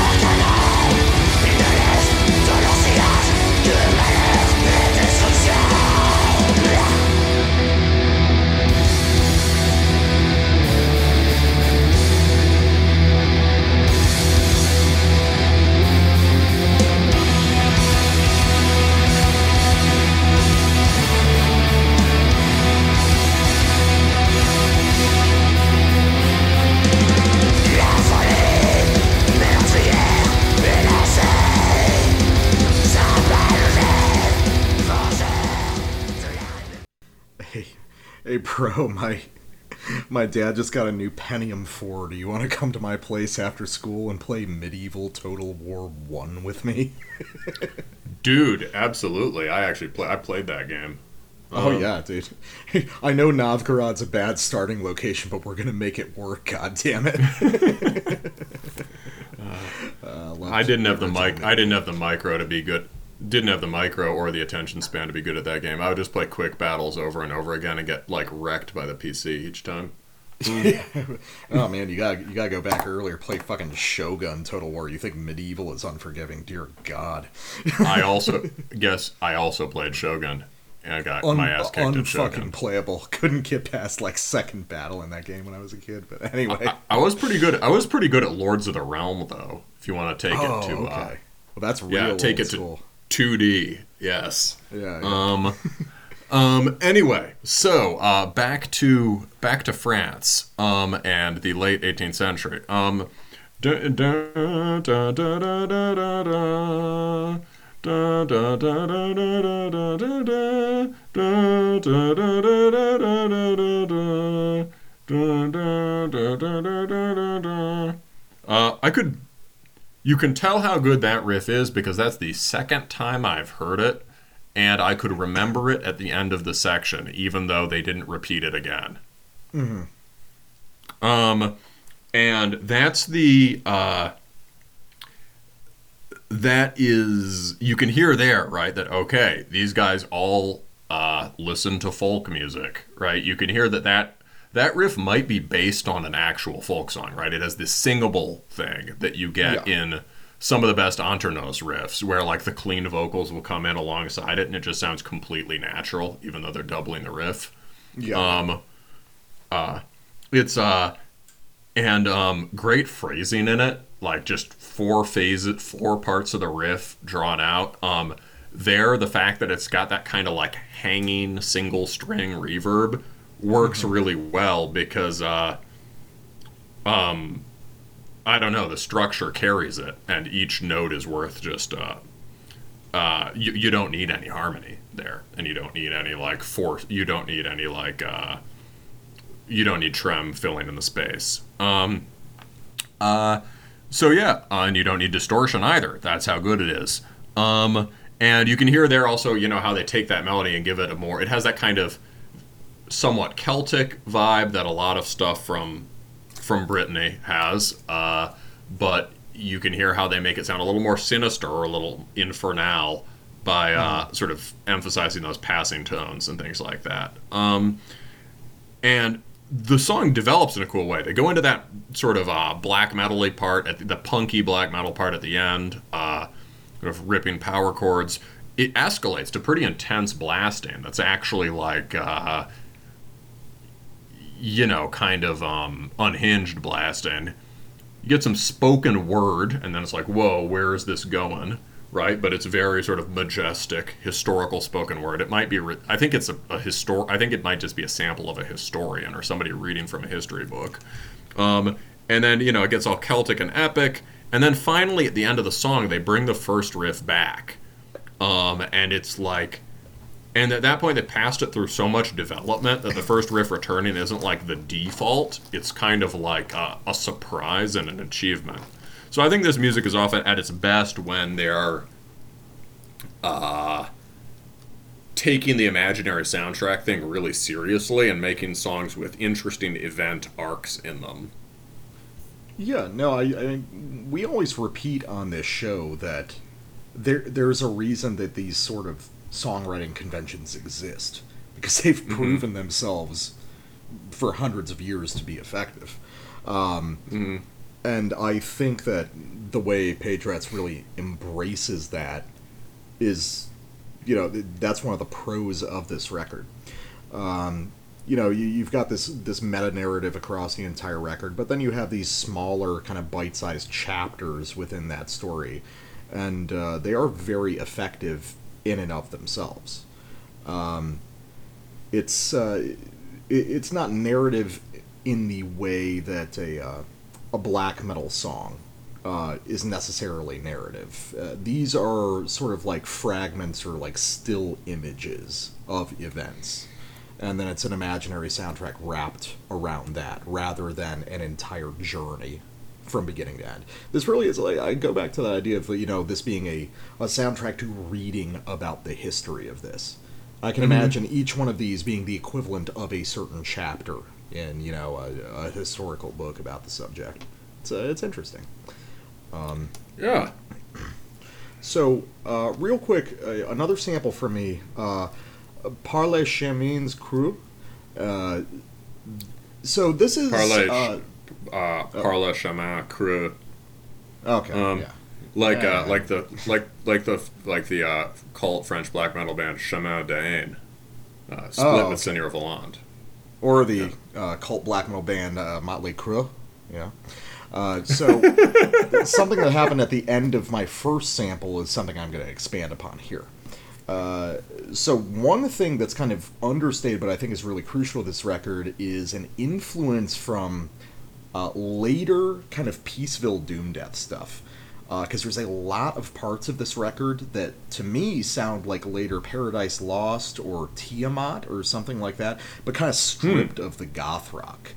Um, Maybe a little bit like uh, Hanging Gardens, who we covered a few months back, or even kind of Oh yeah. yeah, yeah or mm-hmm. even more kind of nowadays Doom Death stuff like November's Doom, Swallow the Sun, but again, kind of minus the goth overtones. So you just have this sort of like galvanized, stripped down, depressive rock metal stuff, but you can still mm-hmm. headbang and like wear a leather jacket to it.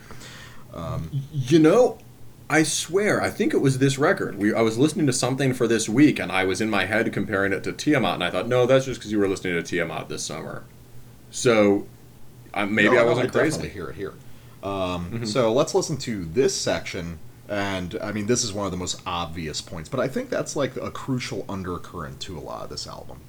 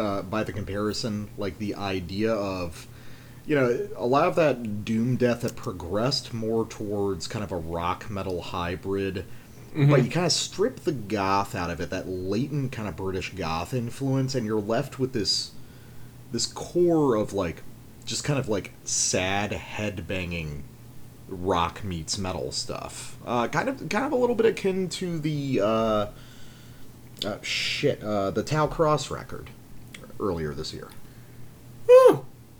Um, yeah, I hear it. Um, I, I mean, just the you know the big sad lead.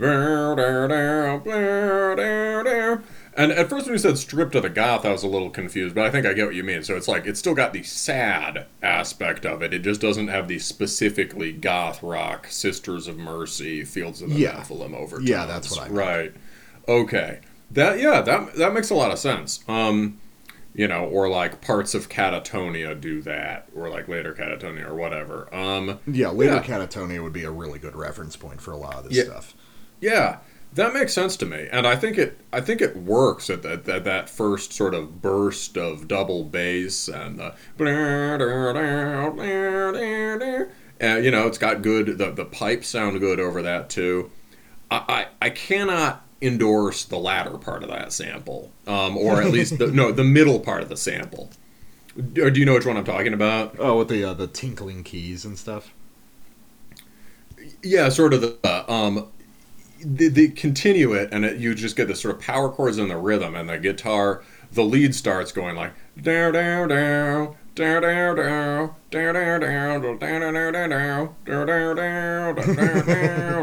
I don't know. I don't mind that, that. Yeah, it sounds. It just to me, it sounds lost right there. That's that reminds me of the stuff I don't like about Atmo Black.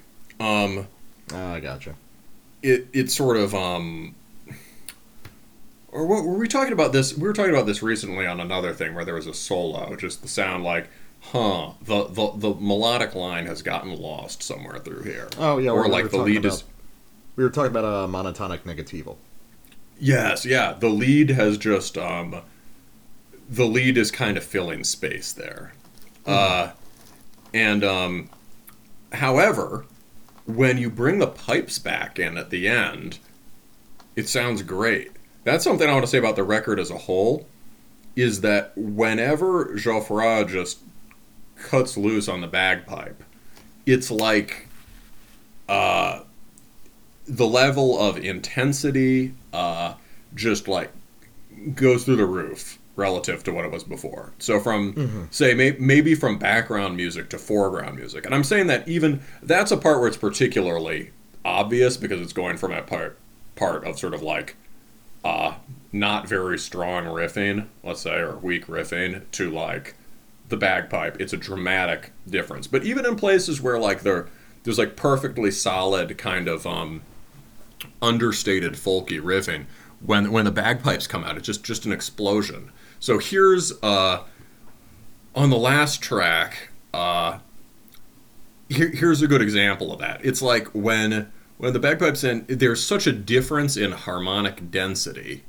with those single string lead guitar lines and sort of clarity of the shape of the melodies uh, in this kind of folky way that it's like everything is just like switched from black and white to color or like a sort of fuzzy picture or has come into focus or a distant one is zoomed in um, so uh, here there's definitely some bagpipes coming out here and uh, a an example of why we all listened sometimes to folk metal in the first place this is from uh, La Fin du Rêve, The End of the Dream. So this is, you know, mournful track from the back end of the album. You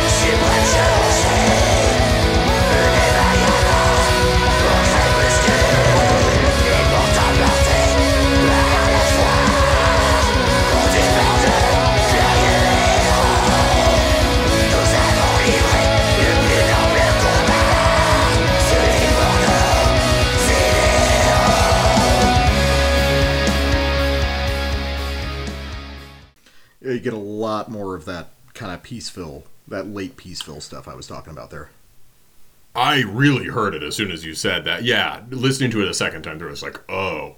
Bum, ba-da-da-da, bum, Yeah, yeah. I mean, that's totally Hanging Gardens right there. It is, and it, it's a great. It's it's very sentimental and rock, but it is very good. You know, it's like I mean, that's a just big. It's just a big epic feels riff, um, and um, the bagpipes are, uh, you know, um, just. I mean, th- there's an instance also, right? It's kind of a poppy gesture, but because the arrangement is just so dense there, um, and the big gesture is just gone for, they nail it. Uh, the fem- the you you get every sort of uh, this is the one moment they sort of like distill every aspect of that style. It's like okay, we got bagpipe, we got wailing bagpipes, we got flutes layering down over it, um, and we've got sort of uh, epic female vocals, which sound awesome. Um, the part with that turn in her voice, the is just like killer. Like that is, um, it's beautiful and it's also just a hook. Uh, so you know, this is the big sad end of the movie mo- moment. I think they do it really well. Uh, um, and uh, you know, it's also got a power chord stomp hidden in the middle of it. Hail! This is Brandon from Cromlech, and you're listening to Terminus.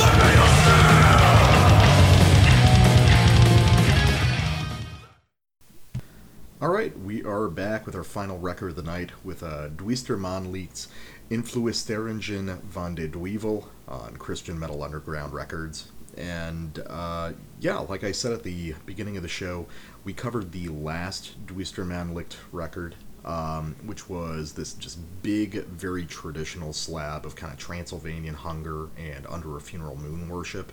Uh, and uh, uh, one of the main guys behind this project uh, came back to us to ask if we'd cover the new record, and uh, I liked that one a lot last year, actually. Um, you know, part of it was nostalgia, uh, just because you know when we grew up, the Darkthrone clone was like the, that was like the foundational essence of underground black metal in a lot of ways.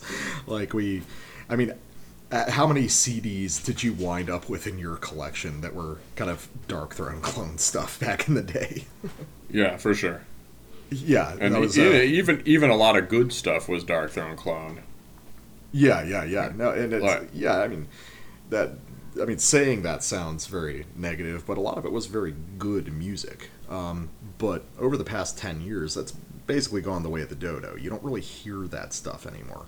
So getting to hear a, a blast from kind of like my metal adolescence was kind of neat. Um, but then the question was, you know, obviously that has its limitations. I personally think this new one um, is much more well-rounded, uh, much more varied, and ultimately a, a substantially better record from the one last year. Obviously, this is beginning from a very similar place of uh, traditional Darkthrone worship, but then a lot of other ideas are getting folded in uh, from around the second wave. You know, like there's some there's some Juder in parts. Uh, there's some like really really stripped down kind of mayhem or Taake melodic riffing uh, that gets pieced together in this. There's a more dynamic drum performance.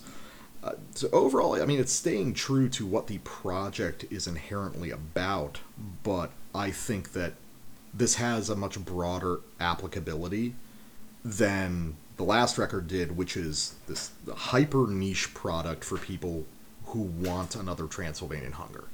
Uh, this one, this one, it's a lot easier to identify what your favorite song is, I guess, than the last one. um, so, uh, what, what, what, would, what are your initial impressions? Uh, well, you know, um, I think I, I would say I guess probably the highs are higher and the lows are lower. Okay. Um, I think uh, the fleshed out um, the stuff that expands away from Darkthrone or that fleshes out the most fleshes out Dark Throny gestures into things that uh, are a little bit more lush or melodic, I think are the are the strong points. Um, there's a lot of a, a lot of a much more punky side of Darkthrone comes out on this record. Uh, I think some of those riffs are very well executed. Some of them are like uh, conspicuously poorly executed, which I'll have on as a sample. Um, the it's um, so I think yeah, I, I think both. It's moved away from that middle territory of sort of very Transylvanian hunger, parts of Funeral Moon kind of thing. It was very focused on the first part. Um, I think, um, you know, uh, solid guitar tone. I don't know. Um, remarkable cover, right? This is this is an unblack metal band, and uh, the album title is Influisteringen van de Duivel, so it's like Whisperings of the Devil. Uh, and the cover is just a classic style black metal picture of the devil looking maybe a little sullen. You know, he's he's not looking the most stoked he's ever looked. He's a little bummed. Right. Yeah. He's a, he might be a little bummed about the eternal damnation part here, um, but the um, uh, but um, uh, but all in all, it's a very down the line sort of uh, you know, satanic overlord, uh, hell throne minions picture, uh, which is a, a a pretty odd, pretty odd choice.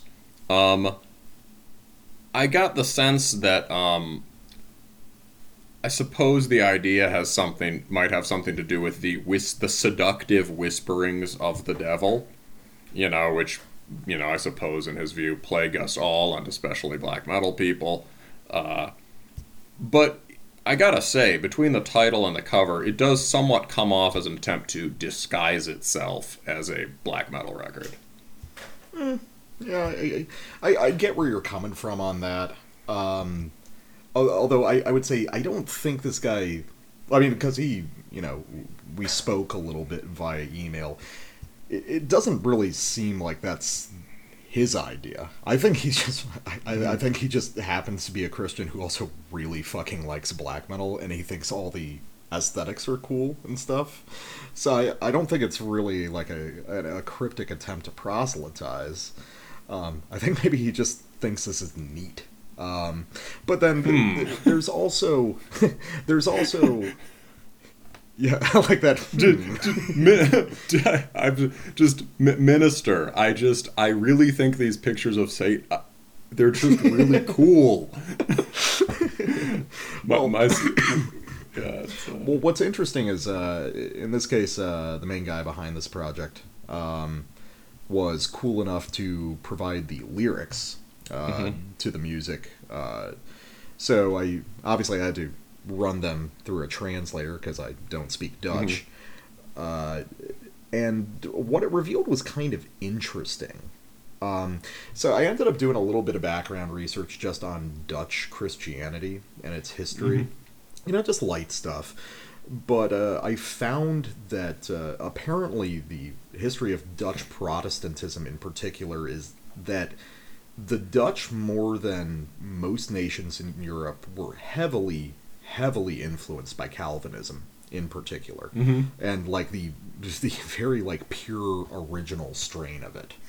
Um, and then uh, keeping that in mind while reading the lyrics, which are the lyrics for each individual song on this are interesting. Obviously, I'm dealing with relatively crude translations, but they tend to be various stories of, uh, you know, not just, you know, a war between God and Satan, but typically it focuses more on the corruption of man, uh, as well as this intensely old school Calvinist idea that the very idea of looking to men for goodness itself is almost sacrilegious and idiotic.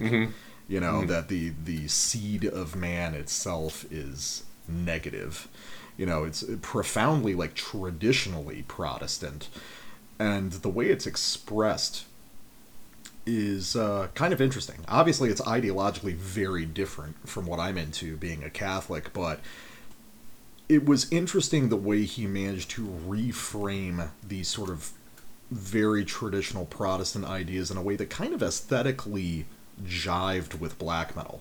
Just focusing on the inherent corruption of man, the the inherent evil within him, and his ability to mislead his fellow man, to uh, trick them into paths of evil, especially something that's emphasized in the lyrics is when it's masquerading as good. You know, there's a there's a lot of concepts of uh, you know uh, false prophets and like false utopias promised uh, by man. Uh, I think a thought lot of interesting. I, I Google translated them too, um, and I think uh, a lot of them, you know, they focus on uh, often on historical vignettes that he's taking to treating us sort of moral parables or whatever. But there are several of them that are about witch hunts, um, and hunting down witches or uh, condemning heretics and whatnot. Um, and there seems to be kind of a uh, he really really doesn't like pagans but he also doesn't like the uh, he's very critical of sort of people doing unchristian things in the name of persecuting the heathen Yeah, it was, Um, it was very interesting. There's there you know the, those lines about like you know these men covered with heathen blood. Is, is this true in the eyes of God? Is a very unusual Yeah. perspective. yeah the first one is mostly sort of i guess celebrating the victory of christian kings in denmark you know at the end of the celebrating cutting down the sacred oak in northern germany but uh the, the the lyric is um oh wait sorry that that might be one of the uh which what's what's the title of this one it's um first one is uh no, the first one is Vervirid and and uh, Zvart Zvartia Blockard. Um, the the Sacred Oak one is towards the end of the record. Uh, uh, but um, there's sort of a couple. I guess one scene is medieval witch hunt that comes up in an, in several songs. Another scene is the destruction of, uh, you know, the destruction of uh, Norse paganism. Oh no, sorry, the Sacred Oak thing is a lyric here. Yes, uh, had Hedens leak verschurd de Donarreich verlaten, something leaving the leaving the uh, leaving Thor's oak or whatever. But um, so that's the theme of this song. But uh, it um it turns into this self-critical moment towards the end. Like there's kind of a um, as the heathen burns, the storm will blow their ashes. This is how widows find their loved ones, weathered and blackened. Order restored to the land with a strong hand and sword. Is this the will of God? Human throne possessed by human power. Yeah, it's uh, so it's like it's it's a little bit more nuanced, I think, than a lot of people might expect from this sort of thing. You know, it's got the uh, it's got the you know obvious just like cool violent stuff, but it is it tends to be a little bit more introspective and, and questioning of the uh, the entire purpose of it. Um, so, uh, but you know, beyond all the the meta considerations, the music. Um, so, uh, Platvlors and uh, Plumverloren. Dutch is such a weird language, man. I can't get over it. Fair, like like Fairlorn is I think kind of like forlorn. Uh, well, they've got the translations uh, on Metal Archives. Uh, it means uh, crude and blunt, apparently. Uh, And uh, multiple translators have translated it multiple ways, like flat walls, flat floors, or something. So there maybe there's some Oh sort yeah, of yeah. slang thing going on here. Um, so this is a good example of one of the kind of gnarly, like straightforward Darkthrone worship songs, but there's a lot more unique kind of physical playing going on compared to the last record. There's uh, an emphasis on really emulating like uh, Fenriz's particular drumming idiosyncrasies, the really physical way that Nocturno Culto would play guitar, and uh, there's a there's a neat head fake at the beginning that I really appreciate.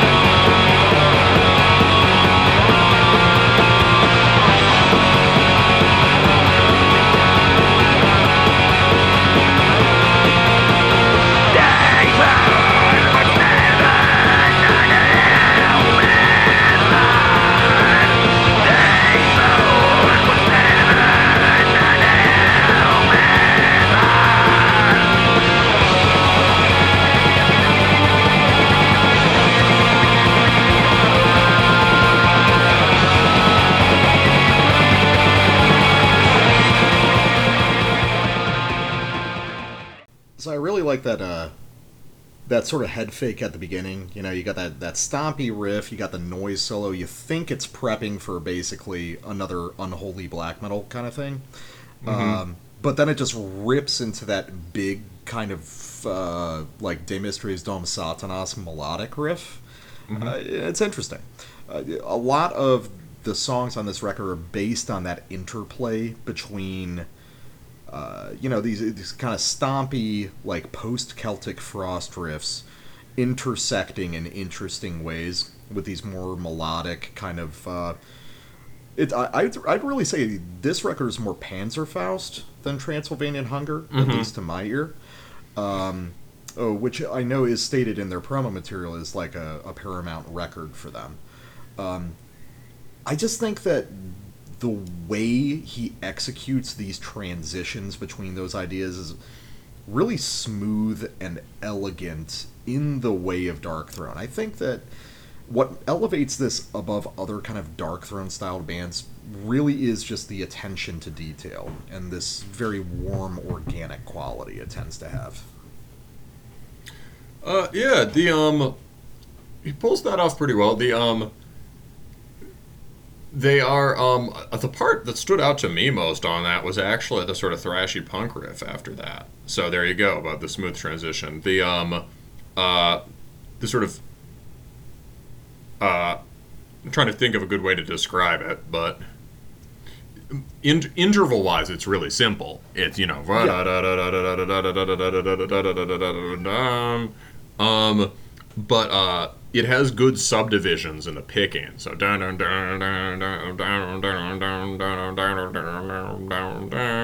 um, it's uh, and it's working on the downbeat instead of as, as, as a punk beat. So it's, it's quite heavy. Uh, and the um, uh, I don't know. There's a good attention to rhythm in some of the punky parts on this record that way elevates them above. Um, well, above the many, many other bands who produce riffs that sound almost exactly like that.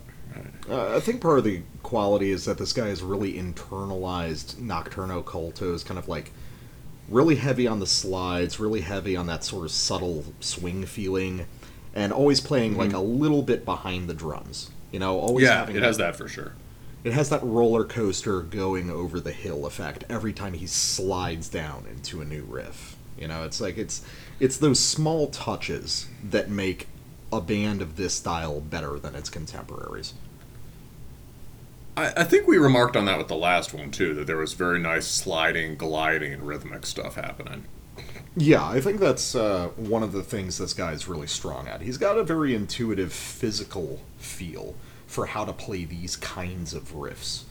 Um, and it really and it comes out I think even better here because there's more dynamic riffing. There's more different kinds of riffs and you know different kind of physical gestures he can apply to these different sounds now.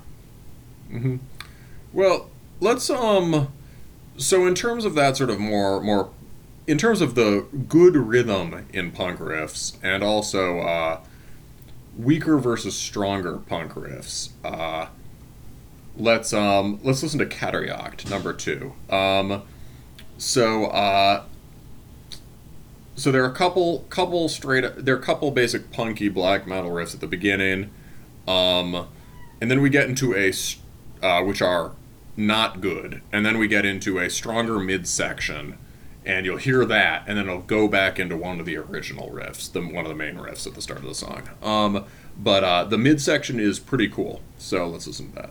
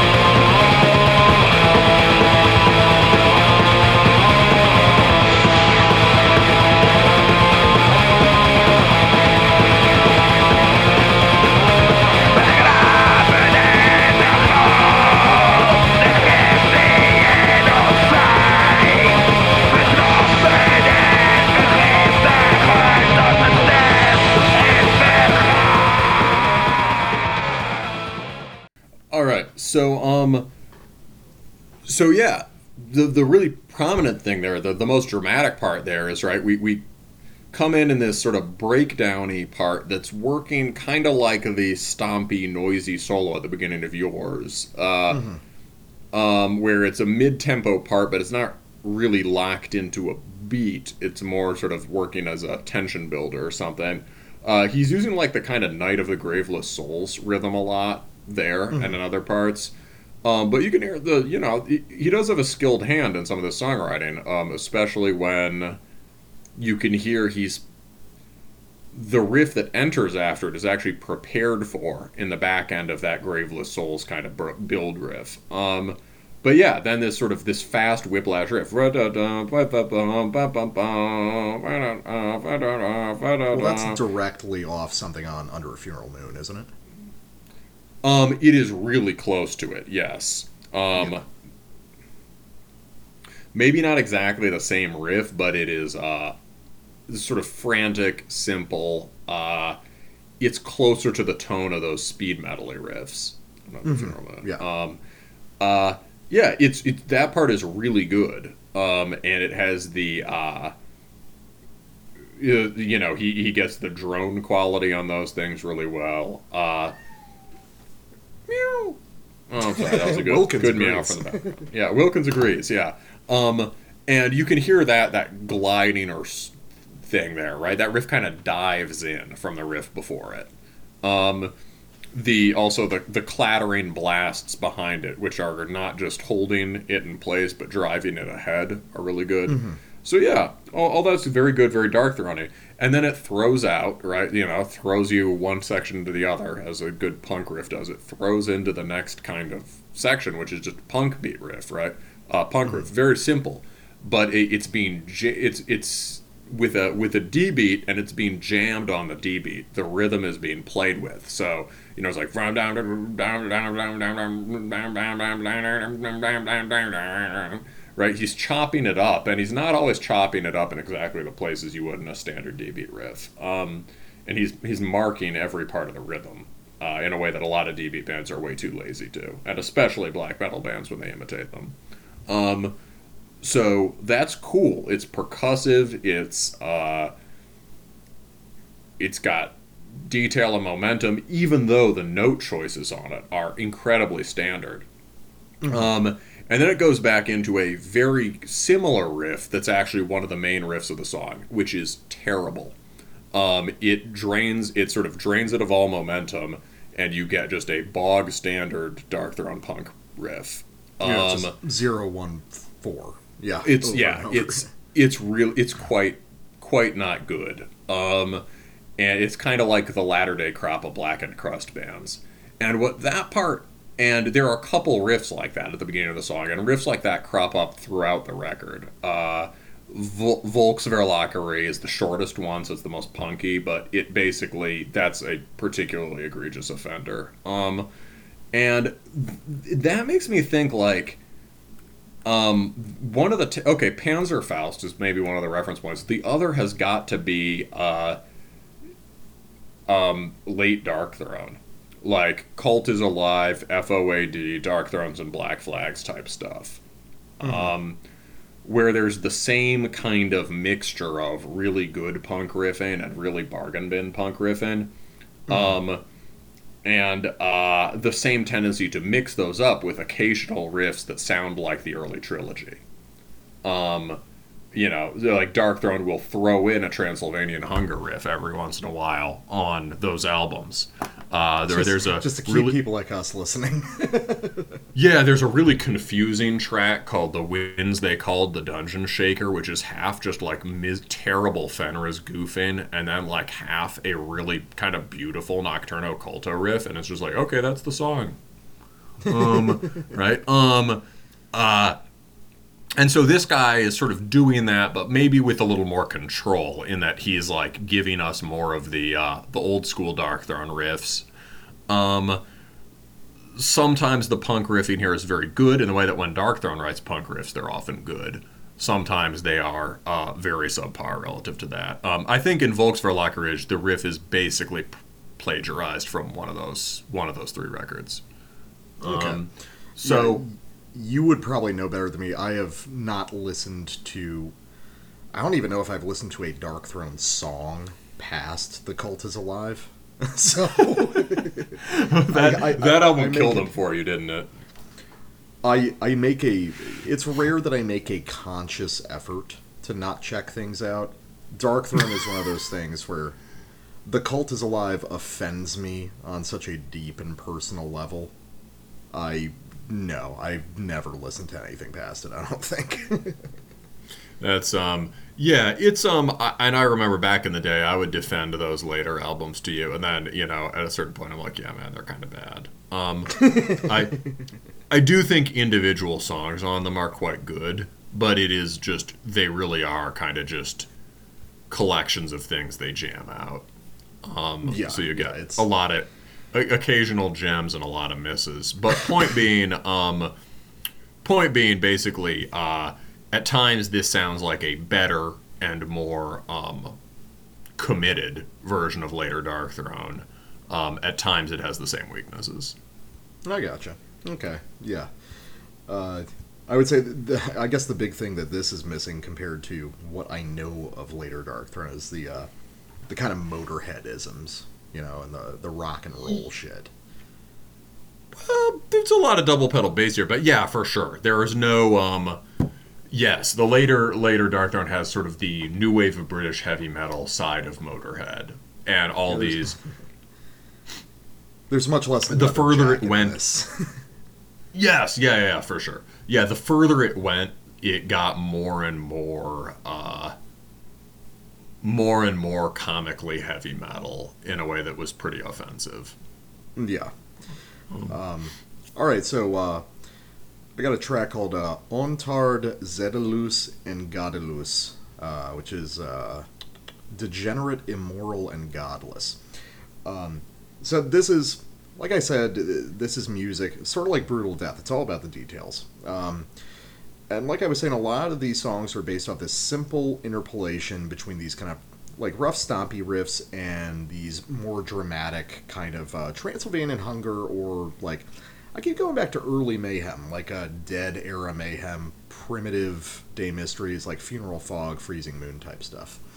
Um, uh, the tremolo riffs specifically from that sort of thing.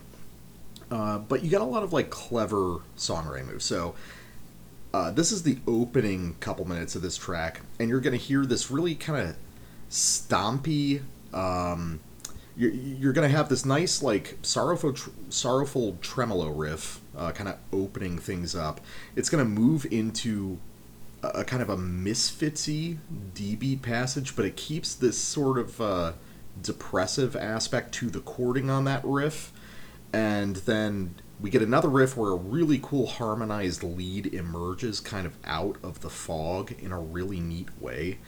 None of these are incredibly sophisticated techniques, but there's these subtle aspects to the way that they're implemented that I think makes it really excellent.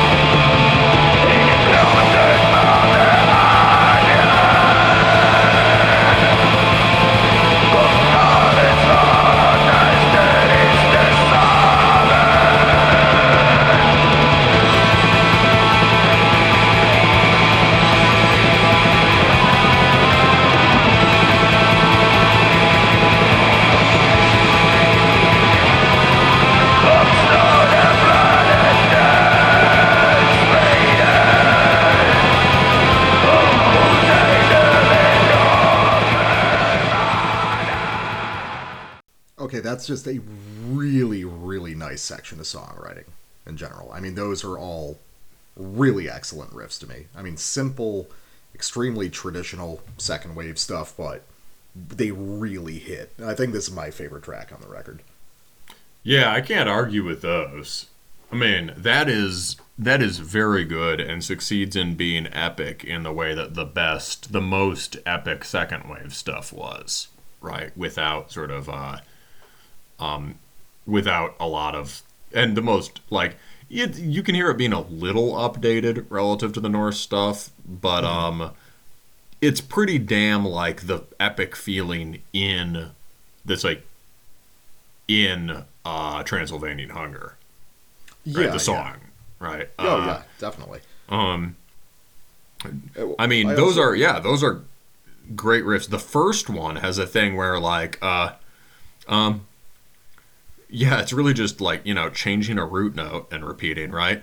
But um the second iterate the second half of that riff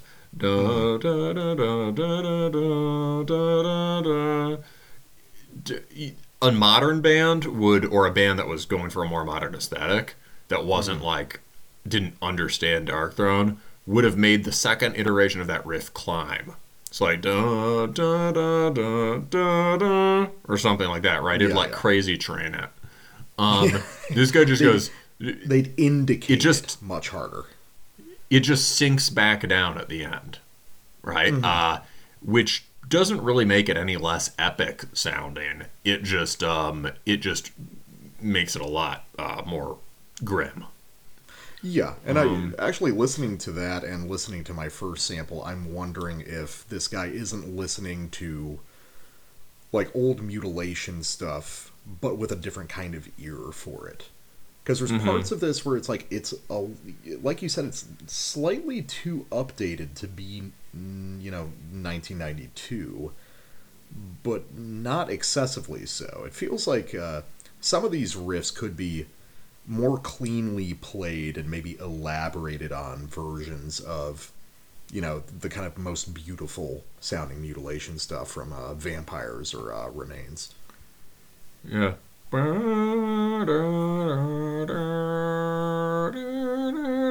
You know, I mean, that's just a beautiful riff. yeah Uh, yeah that's a that and I, I knew that one that one would justify me enjoying this record yeah, I know, but uh, yeah, but bef- before we went on, I was like, why? Yeah, death metal guy, why, why are you so into this? And you know, I think one reason also, especially because it's the sort of thing that second wave, you know, as he says on the show, yeah, pure second wave is worship is often not his thing. But um, one thing I've also realized is just you really actually are a Darkthrone connoisseur, aren't you?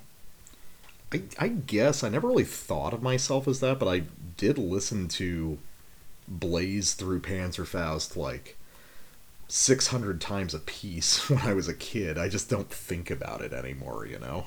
It's like that's I just think part of you also- background radiation of shit you know? Yeah, but you like you for instance, you like Darkthrone enough that like the cult is alive pissed you off. like you didn't you didn't hear it as like a uh, you know oh this is a this is a nod this is a fun nod to punk heroes or this is kind of or just this is kind of meb whatever. You were like angry at them. No dude. Transylvanian Hunger was the first song I learned on guitar. Like no you can't fucking do that to me. That's not fair. Yeah, so I think to you, a band that does the Darkthrone, you know, really serious, sort of well informed Darkthrone influence stuff is just gonna be inherently more interesting to you, maybe to than to me, because I've always just been sort of like positive about Darkthrone. Um, yeah, it's interesting. I'd never really considered them being like, because they would not even. Shit, I don't know if they would even crack my top ten favorite black metal bands, but maybe they probably should be there. I think they should. Yeah, I would consider that because I think just the way that you like Darkthrone is somewhat different from certainly the way people do now. Um, and uh, and you were also back in the day always averse to the sort of Transylvanian hunger worship too. But like you know, you have a well-rounded idea of Darkthrone, um, and I think you also enjoy some of the middle era albums, don't you? Uh, yeah, no, uh, Total Death is good. Goatlord is really good. And Goat uh, Lord is cool. Yeah, and I'll listen to uh, Hate Them and Plaguewielder. Obviously, they're lesser, but they're still good records. Yeah. Hate Hate Them is one of those that I want to like because of the nasty title and because of the the thing, but it's uh it's a little boring. But people who say that Darkthrone went in some really stripped down, crusty direction later are like, well, Hate Them also sounds like that. Fucking doesn't. Well, Sardonic Wrath is the last acceptable record, so. Oh, it's um Does it's, okay. So does it? okay. See, so I'm wrong about Darkthrone. Um, it's uh, but yeah, um, so God, I almost wanted to end the segment just on you saying no, it fucking doesn't.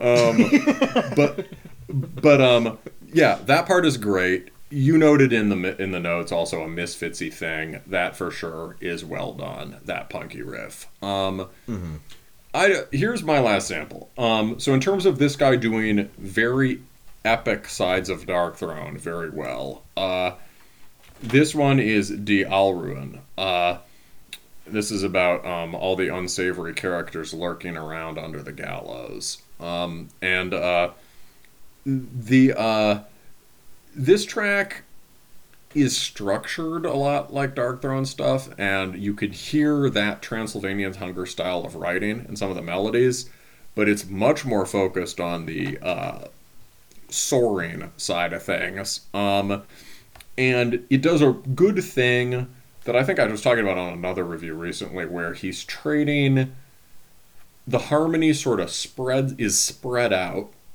and then it sort of coalesces in a new riff, and then it sort of spreads back out again and coalesces. Uh, and um, and you get that sort of trading effect here, and a bit of a, a mutual a build over the course of that.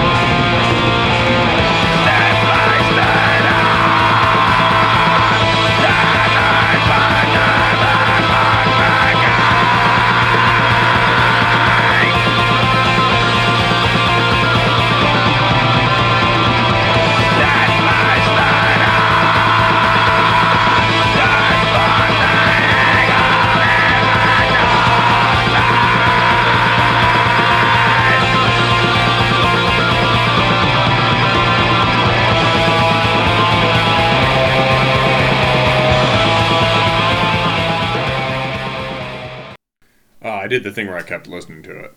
Um, Yeah, it's a, everything connects very nicely there. Yeah, it's um it's you know, it's got this very uh very simple uh it's got this sort of like ascending kind of brightening major key thing, right? Maybe a little bit of Natassja and Eternal Hunger, but like less in Eternal Sleep rather. Sorry, that's a that's a very different song. Um but uh um uh sorry, Freudian slip. Um but um the uh um it, a little bit of a Natassja and Eternal Sleep kind of thing, but um it brightens, right? And it has this kind of spread out chorded feel. And then it just goes into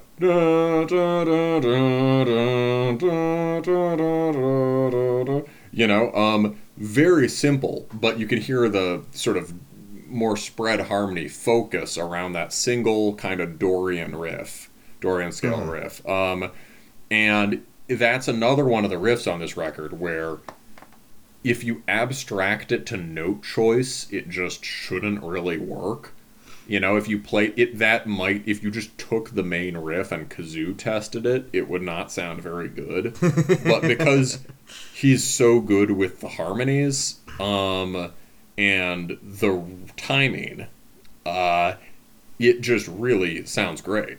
Um, and it has that kind of elemental, uh, elemental five note thing that, you know, bands like Darkthrone could pull off at the very beginning of black metal and that people since have been uh, had a hard time doing. Um, but uh, what follows after it as it spreads out again, you start the those same chords return, but you start to get these leads chasing each other, um, and the melodies are the melodies get this kind of folky inflection but you get folky melodies kind of interfering with each other in this eerie way. Uh, it's you can hear how the uh, spidery shapes of those is very Darkthrone, but taking Darkthrone ideas and making it more folky is also a lot like what Sorin did, um, and something I very much appreciate about that band. So uh, I don't know if that I doubt that's an influence here, but it definitely uh, creates an effect that I like a lot.